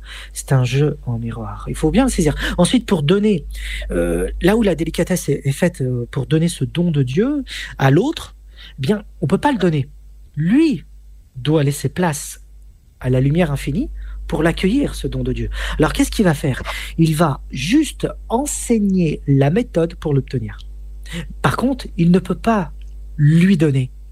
Traduction en langage moderne, on ne peut pas transformer une personne en lumière, on ne peut pas euh, faire descendre l'esprit chez une personne pour qu'elle se métabolise entièrement, devienne homme de lumière. Seul lui peut le faire. Par contre, on peut l'aider en lui enseignant le langage scientifique, artistique, symbolique, qui lui permettra de se transformer lui-même. Tel est l'objectif de l'enseignement des alchimistes. On nous enseigne comment faire, mais personne ne peut prendre le chemin en dehors de nous. Tout C'est à sûr. fait. Si vous êtes d'accord, je- je- je- j'aimerais bien jeter un petit coup d'œil sur les messages des auditeurs. pour Oui. voir si- il y a de tout, hein, parce que c'est des messages qu'ils ont depuis le début de l'émission, donc il y a des petits coucous, mais comme ça, c'est de la coutume, on les partage quand même. Il y a Doud Jacker qui nous dit donc euh, bonsoir, euh, mes chers euh, Mandala, Daniel et Stéphanie. Je suis euh, ravi donc de. Je, suis ravi que l'invité ce soir c'est Daniel Chouchi. Ben, il faut apprécier sur euh, Witches Radio, Daniel. Et donc, ça m'enchante euh, car sans nul doute, donc cela promet une soirée enrichissante et passionnante en sa compagnie. Et oui, comme toujours, nous dit-elle, Daniel a l'art et la manière donc de nous envoûter de ses paroles gorgées de savoir. Et durant l'écoute, le temps n'a pas de prise. Bise magique à vous deux et bonne émission au Witch, au Witch de la radio, Doud Jacker. Donc, euh, avant de passer au suivant, si vous avez envie de lui répondre, allez-y. Puis on passe euh, au message suivant qui est euh, on te fait un gros coucou de Jacker ah oui il y a aussi Marion. Marion. Oui. Marion qui nous dit coucou Mandala les invités de ce soir c'est un plaisir de vous écouter très zen dans mon lit et très concentré sur vos paroles. Plein de bisous Marion. Alors euh, on a aussi euh, Robert qui nous envoie un message qui nous dit euh, bonsoir Mandala bonsoir Daniel bonsoir à Stéphanie bonsoir à tous. Il me semble nous dit Robert que l'alchimie est avant tout donc une voie d'élévation spirituelle. Le vil métal qu'il faut changer en or c'est d'abord soi-même donc alchimie spéculative les alchimistes nous dit Robert opératifs donc les alchimistes opératifs cherchaient eux à le- élever donc la matière euh, comme à élever l'âme. Il faut il fallait donc purifier la matière comme purifier l'âme. Et ceux qui n'avaient rien compris nous dit Robert ont eux réellement donc cherché à transmuter le plomb en or bien sûr. Mais il y avait aussi donc euh, quelques charlatans. On en a parlé un petit peu ce soir. Et si on se euh, reporte donc à la moitié du XVIIe siècle l'Europe s'était éveillée donc euh, groggy euh, ou, ou sorti de, de la guerre de 30, de 30 euh, qui avait donc ensanglanté surtout les États allemands lors de la terrible guerre des religions, donc avec un profond rejet du religieux. Deux aptitudes se sont donc alors développées, le rejet pur et simple du religieux et une élévation de l'humanité basée sur la science. Et alors toujours dans le message de Robert, il nous dit ou une spiritualité, ou une spiritualité au-delà donc des gnomes, euh, qui sera donc la voie choisie par les Rose-Croix, qui brassera donc euh, d'ailleurs sa doctrine sur l'alchimie, qui basera sa doctrine, sa doctrine sur l'alchimie. Je vous souhaite à tous une bonne soirée. Donc ça c'est Robert Tarot. Parfois j'ai du mal à, à vous lire, c'est écrit en, tout- en tout petit, mais Il voilà. très bien son sujet en tout cas. voilà, oui, en fait, il a fait que, il a fait un petit récapitulatif de tout ce qu'a dit. Alors, il y a Millenia qui nous fait encore un petit coucou aussi, qui nous dit bonsoir Mandala et à tous. J'espère que vous allez bien. Quelle belle émission initiatique, j'adore. Euh, je passe une magnifique soirée et, et vous, bah, nous aussi, Millenia, on passe une magnifique soirée parce qu'elle nous nous. Donc, je suppose que vous passez tous une, aussi Stéphanie et Daniel une chouette soirée. Alors, Oui. ah Daniel, tu peux entendre dire oui. Alors, Elle nous dit, ça me donne plein d'idées pour mes prochaines séances photo. Je vous souhaite une bonne émission et plein de gros bisous enchantés, euh, désenchantés plutôt. Je vous aime, paix, amour, millénia. Voilà, je crois que j'ai fait tout le tour euh, des messages reçus des auditeurs. Bah, c'est sympa. Merci beaucoup à vous euh, de nous écouter, d'être d'être enchanté. C'est vrai que c'est vraiment c'est vraiment très très plaisant. Ouais, je, je, je me régale. Et si, si je peux me permettre de faire une toute petite dédicace à mon frère Mika et à sa chérie Anne qui nous écoute. Et euh, Mhm. mon frère depuis euh, depuis euh, très longtemps étudie euh, l'alchimie. Ah, Donc euh, je- donc il- Bonsoir, Michael. gros bisous, gros bisous. justement, dis ce que tu, et, et- et bon- et- et bon, et bon cheminement, je dirais aussi. Oui. Mais justement, dit Stéphanie, ce que tu viens de dire, j'ai envie de rebondir et de poser la, la question à Daniel et à toi aussi, parce qu'apparemment tu as un frère qui, qui est un petit impliqué dans ces recherches. Est-ce qu'il y a encore beaucoup d'alchimistes à notre époque? Ah. Hmm. Alors, euh, tu me la poses à moi la question? À tous les deux, à tous les À deux, tous pour les savoir ce que vous en pensez. Est-ce que Je selon vous, euh, alors, je, vais la reformuler, disons, je vais plutôt dire, selon vous, celle est-ce qu'il y a de encore, hein, selon, je dirais plutôt selon vous, est-ce qu'il y a encore beaucoup d'alchimistes à notre époque? Moi, je crois que moi, je crois que si on ouvre son esprit, euh, on peut dire que oui. Qu'est-ce que qu'est-ce que l'alchimie aujourd'hui et euh, et je crois que de- devant euh, l'élévation, bah, l'émergence en fait de, de, de plein de de comment dire pardon de de sagesse ancestrale qui reviennent. Enfin, les, les, les gens en ont marre en fait de cette société et, et, et cherchent, cherchent, cherchent. Et j'ai l'impression que oui, il y a l'émergence de plein de nouveaux alchimistes. Si on, si on part du principe que l'alchimie, euh, c'est beaucoup de choses. Mhm. Voilà. Alors moi je connais des, des opératifs, hein, euh, je sais qu'ils travaillent, euh, je connais des groupes qui travaillent sur ça. Donc euh, en France il y en a assez, il y a des initiés, il y a des disciples, il y a adepte c'est un grand mot. L'adepte c'est celui qui a vraiment acquis le- la chose, mais disons que euh, il y a euh, des gens qui s'affirment alchimistes et j'en connais et ils se montrent et ils écrivent des livres et d'autres qui restent dans le silence et qu'on ne connaît pas et qui ne se dévoilent pas au monde et qui restent dans, Mhm. dans leur petit jardin et faire leur chose. Ça existe. Après, il y a deux types d'alchimistes. Il y a l'alchimie dit, euh, je dirais, basée sur les minéraux, les métaux, tout. Et puis, il y a l'alchimie végétale appelée la spagérie. Et là, il y en a beaucoup plus. Là, il y a Ah oui. énormément de spagéristes euh, par rapport. euh, Eh ben, tu pourrais justement expliquer la différence qu'il y a entre un alchimiste, un, spargéri- un spargériste aussi. Alors, j'ai vu aussi un autre terme, un souffleur. Donc, euh, Ah, on parle le d'alchimiste, de spargériste et de souffleur. Quelle est la différence entre ces, ces trois termes pour les auditeurs Euh, les souffleurs, ce sont des faux alchimistes. hein. Mhm. Tout à fait. Ce sont des gens qui se pressent. Les charlatans. ouais. Voilà, Mhm. voilà, c'est des souffleurs. Pour revenir à ce que Stéphanie avait dit, qu'il y a beaucoup de charlatans. Donc, Oui, alors, ah non, c'est pas Stéphanie, c'est un auditeur plutôt qui avait parlé de ça, je pense.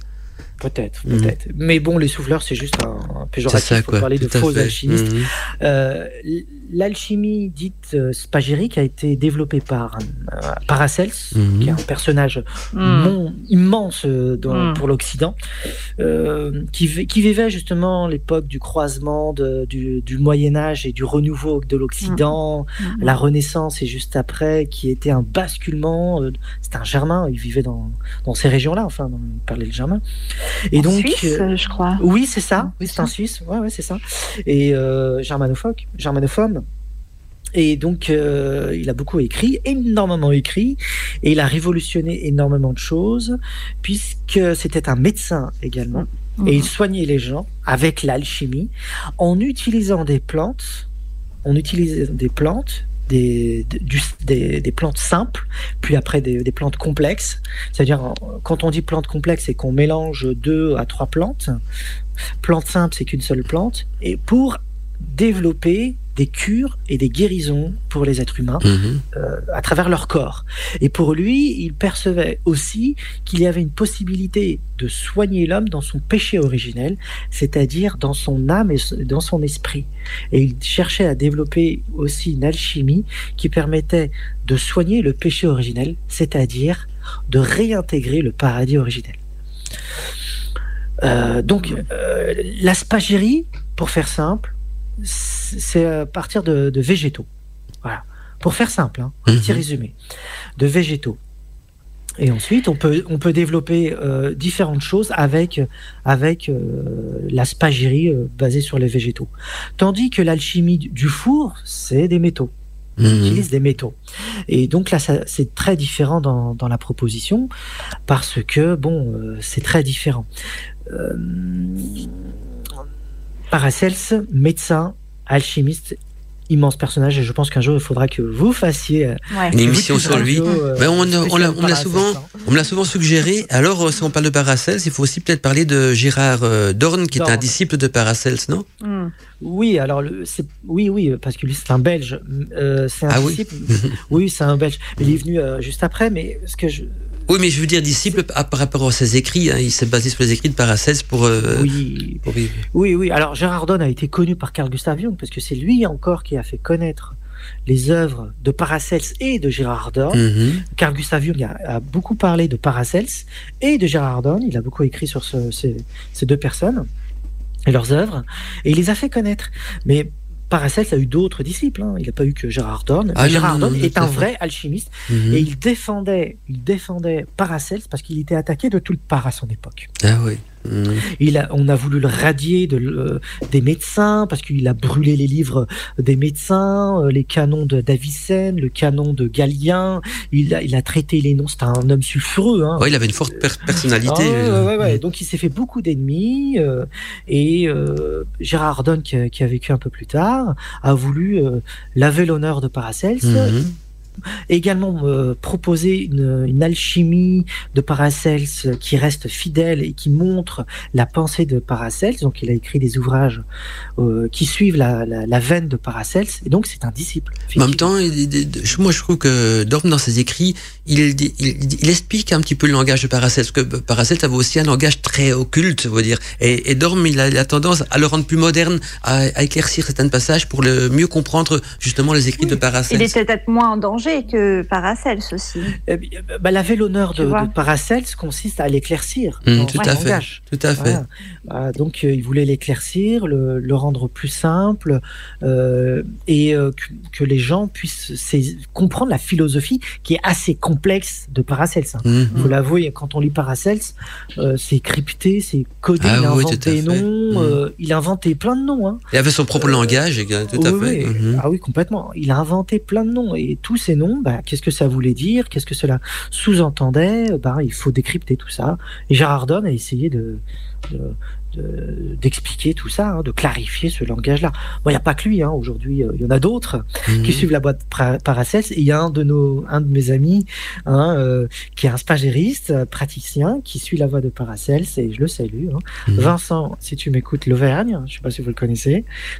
Pour une fois, l'invité dans une de ses émissions aussi.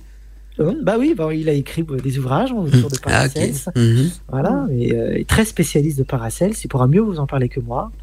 Et euh, voilà, hein, j'invite les auditeurs à aller voir Vincent Lauvergne. Il connaît très bien le sujet. Super. Merci. Tout, à fait. En tout cas, c'est vraiment passionnant. Moi, ce que j'aimerais bien aussi, parce que je, comme euh, apparemment il y, a, il y a sûrement des alchimistes qui nous écoutent, je pensais justement aux, frères de Stéphanie. Alors, on pourrait peut-être parler de, de, de un peu plus aussi de- et traiter donc une l'alchimie opérative. Donc, euh, on, euh, comment on- comment expliquer ça? Ben, je- ça veut dire euh, quel type de matériel justement utilise en général un alchimiste pour se lancer dans ses recherches? Quand on va dans un laboratoire d'alchimiste, qu'est-ce qu'on peut retrouver comme matériel? Parce qu'il y a le côté, euh, il travaille sur une matière, il y a la transformation de l'huile, on, on l'a abordé dans toute l'émission, mais on n'a pas beaucoup abordé, je trouve, la transformation de extérieure à lui, donc de la matière. Et donc, qu'est-ce qu'on peut retrouver comme matériel en général dans un, un laboratoire alchimique? Ben, euh, tout ce qui, tout ce qu'on possède aujourd'hui dans un laboratoire de chimie, hein, Mhm. c'est, ce sont euh, des alambics, c'est-à-dire des vases. euh, ensuite, il y a des tuyaux. Ensuite, il y a euh, également des substances. Euh, parfois dangereuses pour euh, Mhm. faire fondre certains métaux. Euh, ensuite, il y a bien sûr il y a des métaux, il y a de la stibine, enfin il y a plein de choses comme ça. Euh, la, la première matière reste énigmatique pour les alchimistes, c'est-à-dire la première matière qu'il va falloir travailler, Mhm. parce que personne ne veut la dévoiler. Mhm. Cette matière-là euh, est donnée par voie orale. Beaucoup de choses sont données par voie orale et enseignées de cette manière-là. Et donc, la matière, nous, ceux qui restons derrière, euh, je dirais, le miroir, on n'est pas entré comme Alice au Pays des Merveilles euh, dans le miroir. hein. Elle a traversé le miroir. Nous, on n'est pas rentré dans, dans le laboratoire. On n'a pas reçu l'enseignement oral. Donc, on ne connaît pas tout ce qui est fait. Par Serait-ce une matière sulfureuse? Euh, Bah, il parle souvent dans, dans les écrits, il parle souvent de, de, de soufre et de mercure, de l'union du soufre et du mercure. Mais évidemment, en euh, termes a alchimiques. hein. hein. En ter- Voilà, on par- il y a- il, parle du soufre alchimique et du mercure alchimique, bien sûr. Mais que c'est- bon, en fait, donc, c'est un truc que je comprends pas trop, c'est que dans leurs écrits, on a l'impression que c'est quand même deux matières qui forment la première, la matière première, parce que ils parlent de soufre et on, je, je, je repère ce même mot. Je sais pas, On parle de soufre alchimique, hein, donc de leur soufre à eux, et de mercure, mais de leur mercure alchimique aussi, et que c'est l'union des deux, si je me trompe pas, hein, qui, qui forme la matière première. Donc, euh, c'est un assemblage de, c'est une, une union, une, euh, une, oui, une union même euh, de, de deux matières euh, ou oui, pas, je comprends. ou pas, je sais pas. Déjà, Ouais. Déjà parler de, de mercure en pensant la matière. Ah non, non, je, je parle de, du mercure alchimique. hein. Oui, Des oui, le mercure, des alchimistes. Le mercure des alchimistes. Alors, c'est une double nature et c'est euh, celle qui permettra d'obtenir la matière prima, Mhm. euh, qui n'est pas la matière première, parce qu'on on traduit materia prima, ça veut dire matière première. Mhm. Et dans notre conception, on pense tout de suite à la première matière qu'on va utiliser dans le creuset. Oui. C'est pas du tout ça. Mhm. La materia prima avec un grand M pour materia, il faut bien entendre le mot mater, qui veut dire Eh oui. mère. Mère, Eh oui. Mhm. Euh, il faut pas oublier ce- cette audition qu'il faut développer dans l'écoute de sens multiples dans les sons. Même en dehors de- des illustrations, il faut développer son ouïe.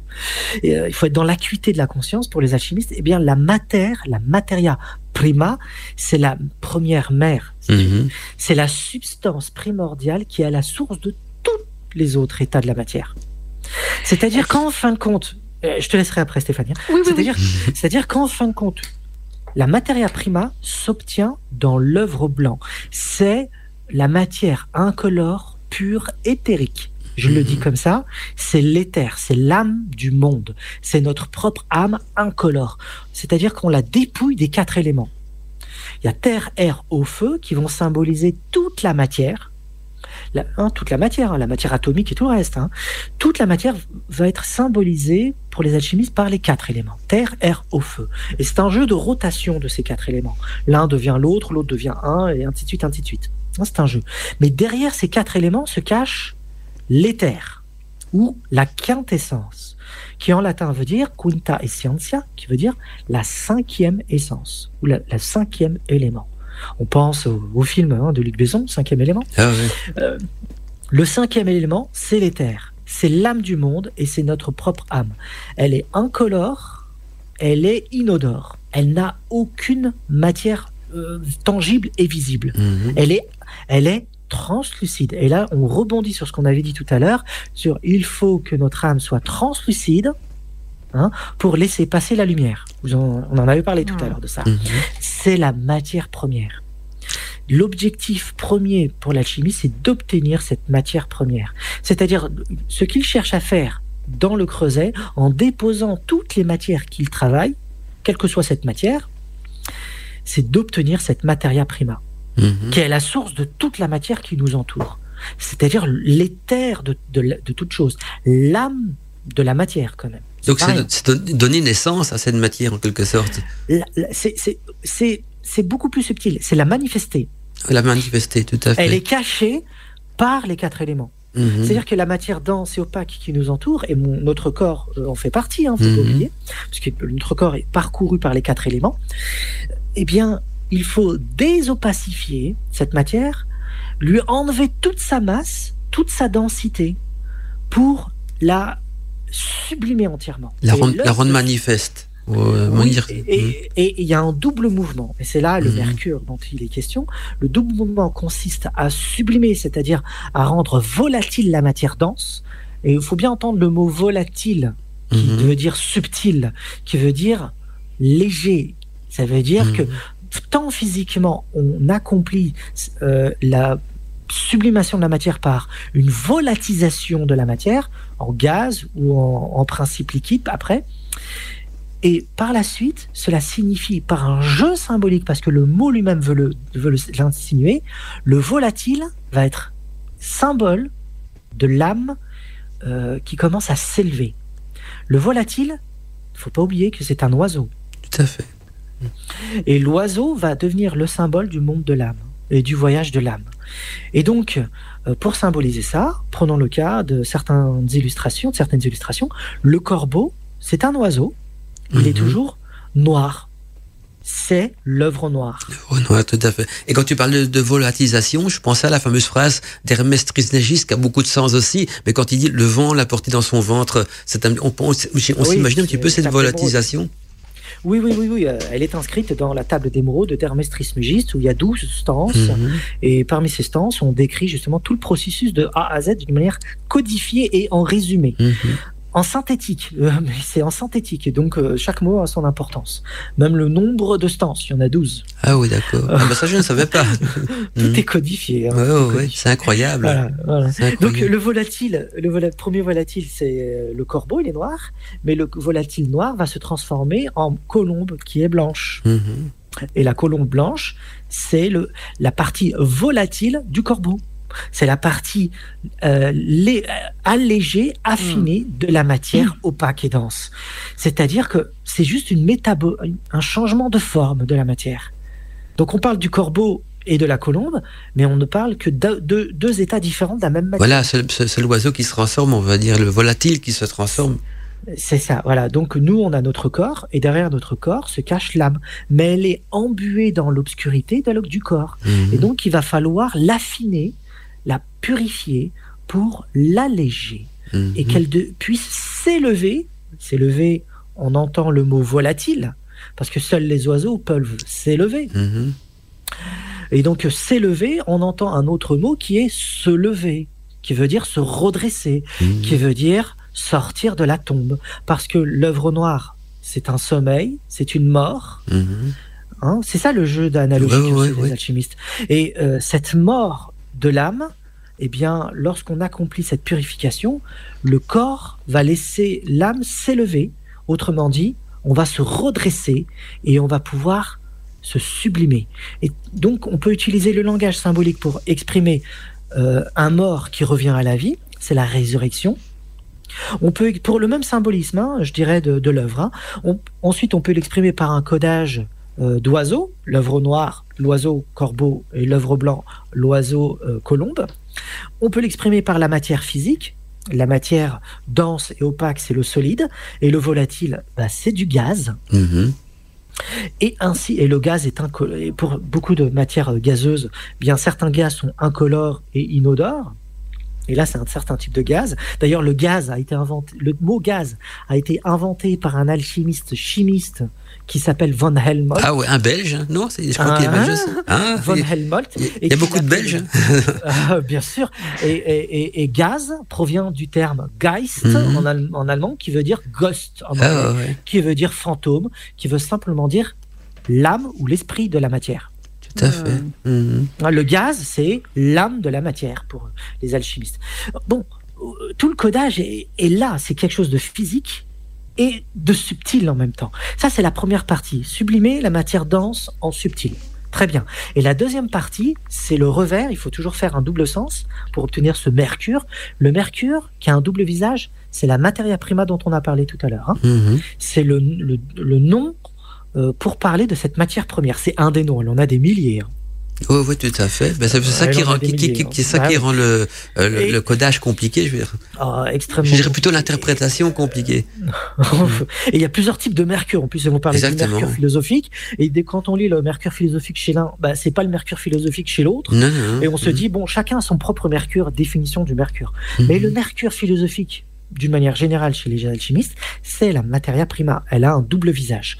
On a parlé d'un visage qui est la partie de sublimation, et maintenant il faut faire l'autre mouvement qui est celui de la descente. C'est-à-dire qu'il faut euh, faire descendre la part subtile dans la, la, densification. Pour la recoaguler, faut... un terme qu'ils voilà, quoi, solver et coaguler. Dissouer, coagule, tout à fait. C'est ça. C'est-à-dire qu'il faut faire l'acte du retour de cette partie-là pour qu'elle se, euh, se manifeste d'une manière tangible. Mmh. Autrement dit, une fois qu'on a purifié la matière pour qu'elle devienne materia prima, premier visage. Deuxième visage, il faut que cette materia prima se, se solidifie, se densifie. Et donc, il y a tout un travail de solidification de cette matière pour qu'elle se manifeste à nous. Traduction, les alchimistes cherchent à rendre visible l'âme du monde -hmm. ou l'âme humaine. C'est euh, dit comme ça, c'est faire descendre l'âme sur terre pour que le corps puisse être complètement sublimé. Ah C'est ouais. euh, un acte euh, assez initiatique. Quand, quand, quand j'écoute tes paroles, et- et- et on a l'impression que c'est un petit peu la, euh, la délivrance de, de l'humain. Il, est sur, il est sur Terre euh, en train de, de errer, je veux dire, dans, dans, dans, dans, ses, dans conflits, dans, dans, dans ses contradictions, tout ça.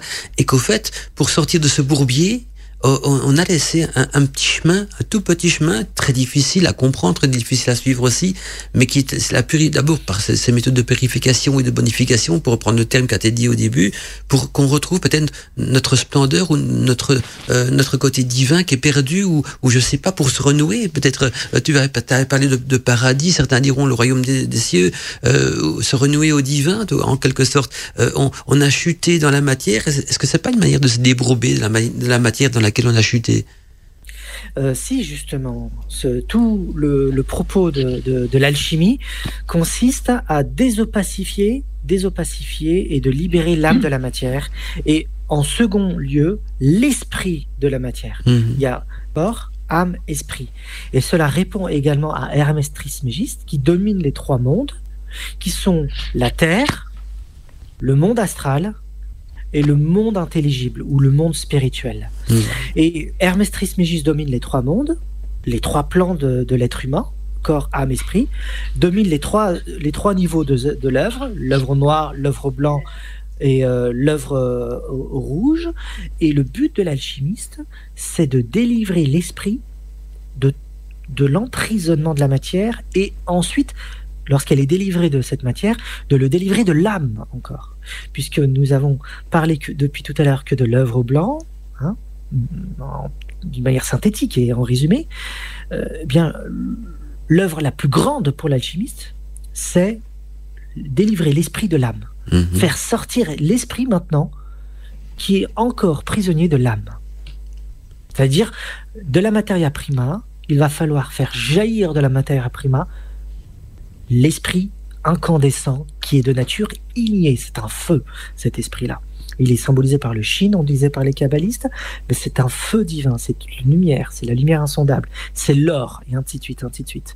Hein. L'œuvre blanc, c'est l'argent, Mhm, tout à fait de nouveau une allusion à une planète hein. c'est l'or. voilà. Parce qu'il y a le métal, l'argent et la lune, euh, la planète associée à la- à l'argent, et pour l'or, c'est l'œuvre solaire, ça. quoi. Je veux dire, c'est- Juste voilà. une petite on question. Cherche, on cherche à so- solariser l'homme. à, euh, voilà, c'est ce qu'on cherche à faire dans la Chine. Oui, Avant, avant que j'oublie une petite question, puis je vais laisser la parole un petit peu à Stéphanie aussi. Mais quand tu parles de, de, de corps, d'âme et d'esprit, est-ce que les anciens appelaient, par exemple, pour le corps, ça restait le corps, mais ils parlaient euh, pour le- l'esprit de spiritus et pour l'âme, l'anima, est-ce que ça, ce sont les mêmes termes ou bien euh, ça veut dire encore autre chose quand ils parlaient les anciens, ils parlaient donc de corps, de- d'anima et de spiritus? Alors, euh, chaque courant religieux euh, et, euh, qui adoptait l'alchimie, parce qu'il y avait plusieurs, il y avait des gnostiques alchimistes. Hein. Zosime de Panopolis était un gnostique chrétien alchimiste. Mhm. Et c'est lui qui nous a laissé le plus d'œuvres de l'Antiquité. Il a vécu au IIIe siècle euh, après Jésus-Christ. Et, et c'est lui qui nous a laissé le plus d'œuvres. C'est un gnostique chrétien. Euh, et donc, euh, pour, pour, ce que tu, pour répondre à ta question,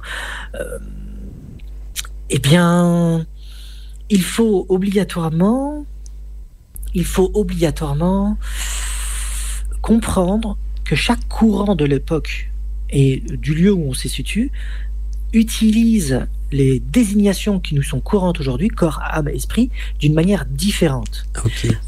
Différente. Donc, prenons le cas chez les gnostiques. Les gnostiques de l'Antiquité parlaient du corps comme étant le monde de la matière, désigné par le terme il est. Mhm. Donc, un homme prisonnier de la matière et qui boit et qui mange et qui pense qu'il n'y a que ça qui existe, est, et c'est un animal pour eux, et c'est un homme impur, c'est un homme de matière. Ils vont l'appeler l'homme illique. Hein, parce que la matière s'appelle ilé. Oui, oui. Ensuite, au deuxième niveau, euh, celui qui chemine, c'est-à-dire l'initié, celui qui prend le chemin, eh bien, ils vont l'appeler euh, le psuké. Euh, le psuké, ça veut dire l'âme, psyché, on entend le terme. Psyché. Et là, à partir de là, ils vont l'appeler l'homme psychique. L'homme qui travaille sur sa psyché, ou l'homme qui est en cheminement avec sa psyché. Et la psyché est de nature lunaire. Mhm. Et ensuite, ils vont la... le dernier niveau, qui est celui le plus haut et qui est le délivré, c'est l'homme pneumatique. Pneuma en grec, ça veut dire souffle, esprit. Divin, bien sûr. Et l'homme pneumatique, l'homme du pneuma, c'est celui qui a réussi à se délivrer tant de la matière que de son âme. Et donc, ces trois niveaux, graduels dans la gnose chrétienne de l'Antiquité, connus forcément par Zosime de Panopolis, l'alchimiste, euh, correspondent à notre propre classification, corps, âme, esprit. Ça correspond à ça. Mais si on va chez les anciens Égyptiens, alors là, on comprend absolument rien parce que les repères ne sont pas du tout les mêmes. Est-ce que, est que le terme du, chez Égyptien, donc du bas, du cas, ne correspond pas, euh, ne coïncide pas avec euh, l'âme et l'esprit? Et le, le corps est resté le corps. Hein, le c'est corps... plus complexe. C'est plus complexe, non, parce que ils ont, euh, ils ont une philosophie de la métamorphose des anciens égyptiens. Mhm. Et, et donc, euh, ils ont un concept euh, où il y a une pluralité de- d'éléments qui composent l'être humain. Il n'y a pas que le bas, le ka. Il y a également le har, il y a le shoot, et puis il y a plein d'autres choses. Ah. Le, le shoot, c'est l'ombre, euh, et le har, c'est l'esprit de lumière. Et en réalité, nous, on perçoit ça comme des éléments éparpillés, mais le- en réalité, cela parle d'une métamorphose du bas. Le bas, dans les textes égyptiens, qui est même là, on ne sait même pas de quoi euh, parlaient les Égyptiens, les spécialistes ne savent même pas, les égyptologues ne savent pas réellement, parce que euh, est-ce qu'on parle de l'âme qui, qui est dans le corps ou l'âme astrale Euh, Il y a débat. Il y a débat. Parce qu'à chaque fois qu'on parle du bas, on parle d'un bas qui est dans le corps, Mhm. dans les textes égyptiens. Et le cas, donc, le, qui serait la- le, le côté spirit, le spiritus, donc le, le, le- Ah, le côté, Alors le cas, l'attachement divin. rapport avec l'énergie vitale. Mhm. Ah oui. L'énergie vitale, ah oui. euh, le cas, d'ailleurs en ancien égyptien, le cas euh, symbolise tant les aliments que toute force vitale. Ah oui. Le- les taureaux s'appelaient le cas, les aliments s'appelaient le cas, tout ce qui portait de l'énergie euh, symbolisait, euh, était symbolisé par le cas. Et l'homme avait un cas qui était de l'énergie vitale. Et le cas, c'est l'archétype euh, fondamental de, de l'être humain. Mhm. Euh, Et puis quand on parle du bas, on parle, on, on parle aussi du, du, du chakra euh, racine, puisque euh, c'est le feu, euh, voilà, le, le- en chamanisme, le feu, on le sent partir euh, en- au début de la transe par ce premier chakra. ah, Et c'est Euh, Ça pourrait être ça, sauf que pourrait. ça se complique. Ça se complique parce que les Égyptiens euh, concevaient pas euh, qu'un seul bas dans l'être humain. Ils Oui, en oui. concevaient quatre. Alors, euh, il y a quoi- quatre étages. euh, Il y a quatre, il y a quatre bas correspondant à. euh, on va pas expliquer la théologie des Oui. anciens Égyptiens, Non. mais ça nous emmènerait loin. Mais bon, il y a quatre bas lorsqu'on regarde plus près ce que c'est que le bas. Donc, et puis bon, voilà, ça nous embarque. Est-ce que c'est la, la- la psyché humaine? Est-ce que c'est le, le- le corps astral? Et ainsi de suite. Bon, c'est pas trop clair.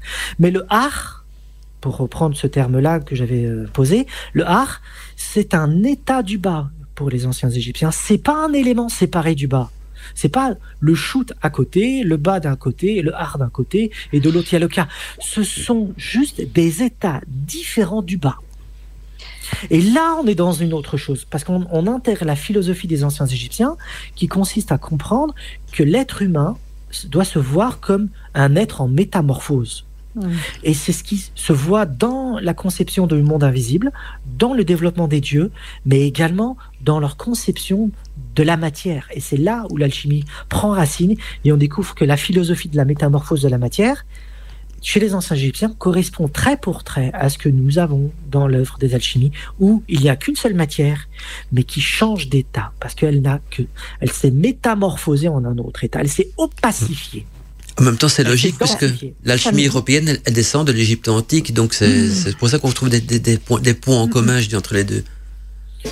Euh, alors, euh, l'hermétisme a joué euh, un rôle euh, très important pour cette transmission et ce transfert, hein, comme on disait euh, tout à l'heure. Et donc, euh, la philosophie de la métamorphose à l'Antiquité était connue. hein. On- Il y a des livres qui s'appellent euh, Les Métamorphoses d'Ovide, De euh, vide. les Métamorphoses d'Apulée. euh, il y en a plein. Et ces métamorphoses-là consistent à comprendre que dans la nature, tout est jeu de métamorphose. Le cycle de la nature, c'est des métamorphoses. Le vie, mort, vie. C'est ça. Et l'être humain fait partie de ces métamorphoses, comme celle des dieux. Les dieux meurent et renaissent sans Mhm. cesse.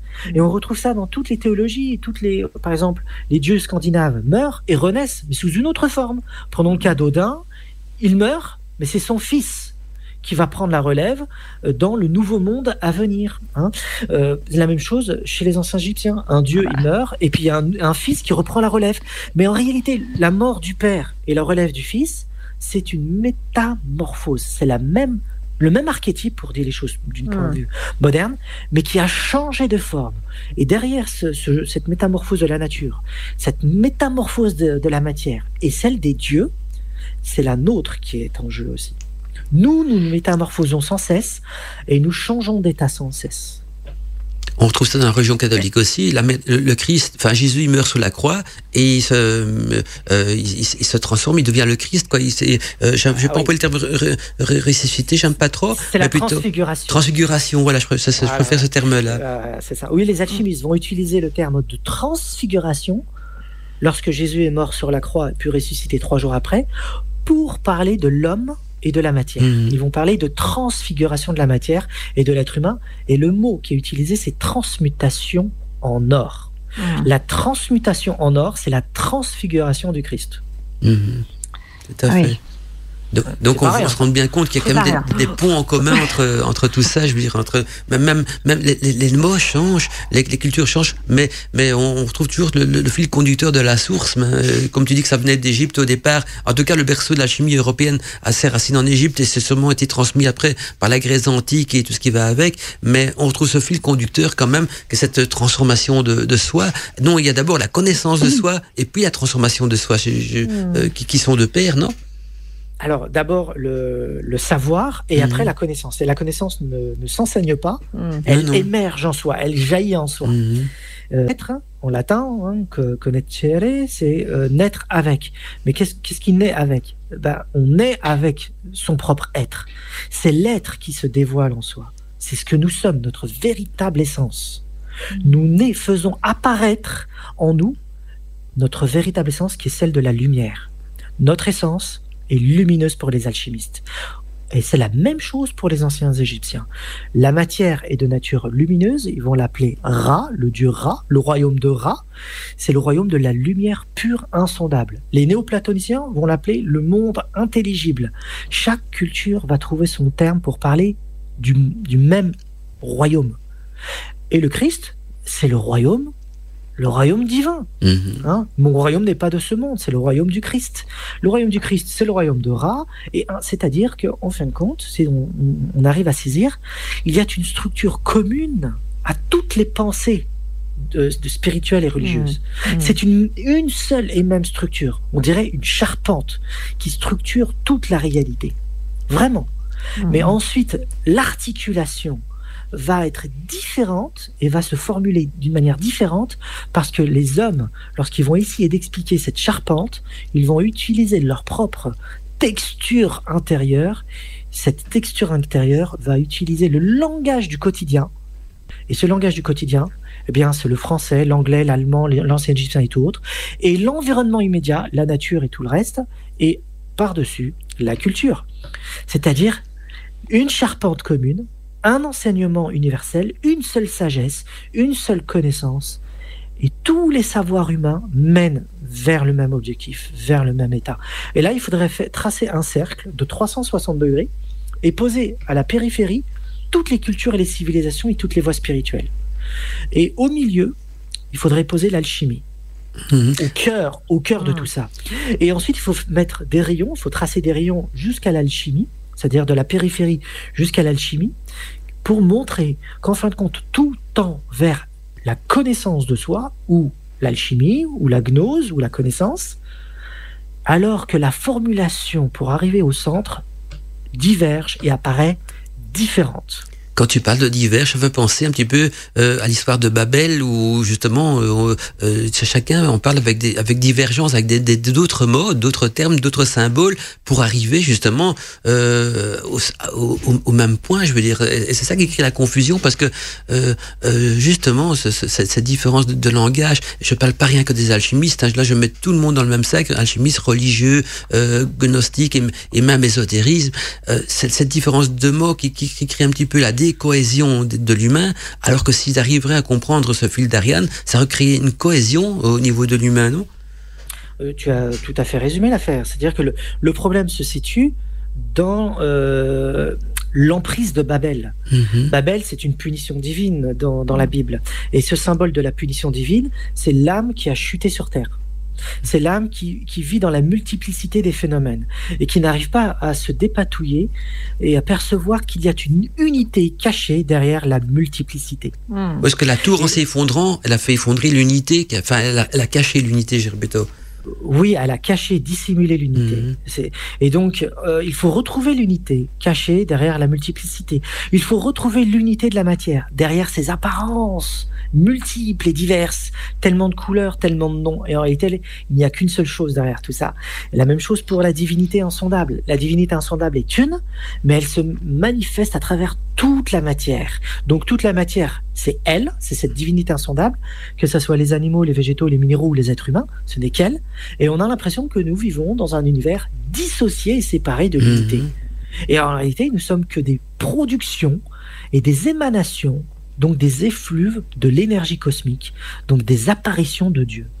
Il faut bien saisir cette chose-là. Tout à fait. Et, et, euh, et donc, la matière joue le même rôle. Toute la matière sont des effluves et des fluctuations et des oscillations vibratoires d'une seule et même matière originelle. Mais elle est cachée, elle est dissimulée, cette matière. C'est un petit peu comme la lumière. La lumière, quand elle passe dans un prisme, se décompose en toutes les couleurs. Mais si tu rassembles toutes ces couleurs dans un autre prisme, elles redeviennent lumière blanche. Voilà, tout à fait, c'est ça. J'avais une Oui. question par rapport à la, la Matera Prima. Euh, J'ai pas trop étudié le sujet, mais euh, qu'est-ce que tu penses euh, de l'ectoplasme? C'est un terme que je- que j'ai appris il y a pas très très longtemps. Mhm. Euh, C'est un, une matière en fait qui se manifeste euh, lors de la transe et que les médiums vont euh, vont sentir, en fait sortir de tous les orifices du corps. Mhm. Et c'est cette matière-là qui est pas volatile, mais enfin, enfin qui, tu vois, qui qui qui prend euh, qui prend corps dans l'air et, qui permet en fait au corps physique du médium d'entrer dans la sphère spirituelle pour euh, réussir à, se connecter avec les esprits pour euh, communiquer. Sans cet ectoplasme, certains n'y arrivent pas. Et moi, j'ai identifié ça parfois en, en transe chamanique. Il y a une médium qui, raconte ça sur un reportage. Et moi, je, je l'ai senti, en fait, c'est douloureux. C'est quelque chose qui sort de nous, qui est douloureux. Et, en même temps, euh, ça vient du bas aussi. Et euh, c'est douloureux. Et en même temps, il, y a une fin, en fait. Il y a une fin à la douleur pour euh, accéder à une transe beaucoup plus profonde. Et je me demandais, en fait, en t'écoutant, si, si on pouvait pas imaginer que, je sais pas, cette Matera Prima pouvait avoir un lien avec l'ectoplasme, puisque l'ectoplasme, elle n'est pas là tout le temps. Il n'est pas là tout le temps. Il est là quand on est en état de réception, en fait. Mm. Alors, l'ectoplasme euh, appartient à la- vraiment, c'est un terme utilisé euh, par les spirites et Ah. euh, les parapsychologues du 10 D'accord. 19e siècle, mais c'est toujours en vigueur aujourd'hui, il n'y a pas de, il y a pas de souci. Euh, et cette, cette puissance-là apparaît comme euh, l'énergie vitale de l'être humain. C'est une Mhm. énergie qui, qui, qui se diffuse et qui infuse tout ce qui est autour de nous et en nous. Et elle peut se métaboliser en tout, en n'importe quoi, et euh, c'est un peu comme euh, une forme d'énergie protéiforme. Voilà, elle peut Mhm. se métaboliser n'importe quoi. En- Elle peut se métaboliser en n'importe quoi. Mais ça, c'est de l'énergie vitale. Ensuite, s'ajoute à ça ce qu'on appelle le corps astral euh, ou le véhicule subtil, différents noms, qui était connu, hein, qui était connu euh, dans l'Antiquité et connu par les alchimistes. Euh, et ce corps astral, c'est euh, celui de l'âme du monde, justement. Mm. C'est-à-dire que pour que la conscience puisse voyager et se déplacer d'un d'un monde à un autre, la conscience utilise un véhicule. Lorsqu'on est sur le plan de la matière, dense et opaque, celle d'aujourd'hui, le véhicule est dense et opaque, c'est le corps physique. La conscience est donc à l'intérieur du corps physique. Mm. Mais c'est un véhicule, c'est tout. Et là, il est dense et il est opaque. Maintenant, il y a un autre véhicule beaucoup plus subtil, volatile, disons les choses euh, comme il faut. Et c'est pour ça que les anciens euh, parlaient d'oiseau, d'oiseau en parlant de ce corps subtil, parce qu'il s'élève comme, un oiseau. Il était souvent illustré comme un oiseau, pas uniquement chez l'Égyptien, mais chez toute l'époque de l'Antiquité. hein. On trouve ça chez les Grecs, chez les Celtes et ailleurs. hein. Eh bien, euh, ce corps subtil, c'est le corps astral d'aujourd'hui. Alors, euh, les néoplatoniciens vont l'appeler d'une certaine manière, vont l'appeler le Orema, ça vient de Platon. Euh, et ensuite, Pythagore va en parler, mais également le, monde celtique qui nous a laissé des traces par rapport à ça. Et les alchimistes, bien sûr, ils vont parler de ce corps subtil de la matière, qui est le corps astral pour nous aujourd'hui. Et Mm. dans ce corps astral, il y a de l'énergie. Mm. Simplement, cette énergie-là est élevée à un niveau plus haut. Parce que dans la matière dense et opaque, cette énergie est dispersée. Elle est dispersée parce que la conscience disperse cette énergie au quotidien par ses activités. On fait ceci, on fait cela, on va à droite, on va à gauche, on pense ceci, on pense cela. L'énergie est dilapidée. L'objectif est de concentrer et de canaliser cette énergie vers un point focal. Et ce point focal permettra de développer et d'affiner le corps astral. Ça veut dire de l'extraire de la matière dense. Et le terme extraire est utilisé par les alchimistes. hein. Et l'extraction de cette matière subtile, de ce corps astral, c'est la matière volatile. Et cette matière volatile, c'est celle qui nous concerne.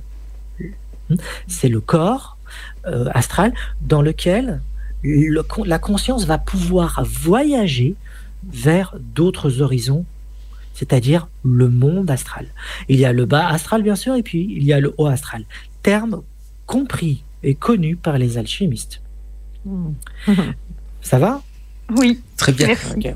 Comme on arrive petit à petit en fin d'émission, ce serait peut-être bien de faire un tour de table pour voir si vous avez des livres à conseiller euh, aux auditeurs. Et on va commencer de, de ce côté-là par Daniel Chouchi qui a écrit donc euh, un livre euh, qu'on attend tous avec impatience, donc sur l'alchimie arabe, avec surtout des écrits, donc d'après ce que j'ai pu comprendre, qui n'ont encore jamais été traduits et publiés. Mais je vais laisser donc la parole à Daniel pour qu'il parle donc de son livre qui va bientôt sortir et qu'il explique un petit peu dans quelle édition, que- qu'est-ce qu'il y aura comme contenu dans ton livre. Enfin, c'est l'occasion de faire un petit plan hein, de, pour les auditeurs de ce qu'il y aura et, et, et parce que ça a l'air d'être vraiment intéressant d'après ce que j'ai pu en apport en antenne, bien sûr. Et toi aussi, après Stéphanie, je sais pas si tu as quelques livres à, à, à proposer ou pas, mais on va donc euh, d'abord laisser de place à notre invité. Vas-y, Daniel, présente-nous ce livre qui a attendu avec impatience, que j'ai vu sur Facebook, ça fait un petit bout de temps que tu en parles. Et, et donc, le, voilà, dis- dis-nous d'abord comment l'idée t'est venue de faire ce livre et puis où as-tu pu dénicher donc des écrits inédits et comment es-tu arrivé à des traductions et, et donc donne-nous un petit plan de ce qui va être traité dans ton livre qui, qui va bientôt sortir. Alors, euh, l'idée m'est venue en étudiant euh, bah, les textes alchimiques euh, de- modernes. Et comme je suis un passionné de lecture et des découvertes, ben, j'ai compris que ça venait du Moyen Âge. J'ai compris que ça venait tout ça de beaucoup plus loin. En étudiant, en étudiant, en étudiant, ça m'a demandé des années et des années. Hein.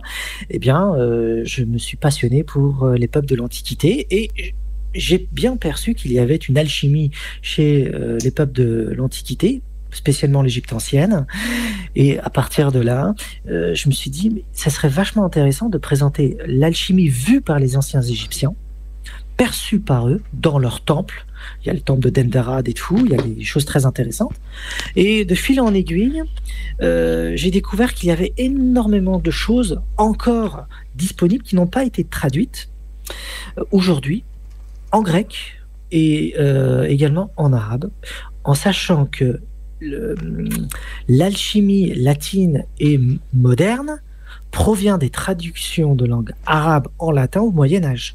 Ça veut Mm. dire que l'Occident ne connaissait pas l'alchimie avant les grandes traductions du XIIe siècle qui se sont accomplies euh, par les moines et les clercs pour traduire toute l'œuvre alchimique de, de- existante en langue arabe en latin. Oui, euh, puis, on, sait à quel point euh, les, les moines, la plupart ne savaient pas lire. Ils, ils connaissaient l'écriture des caractères, mais ne savaient pas euh, traduire, en fait, non, même dans leur propre langue.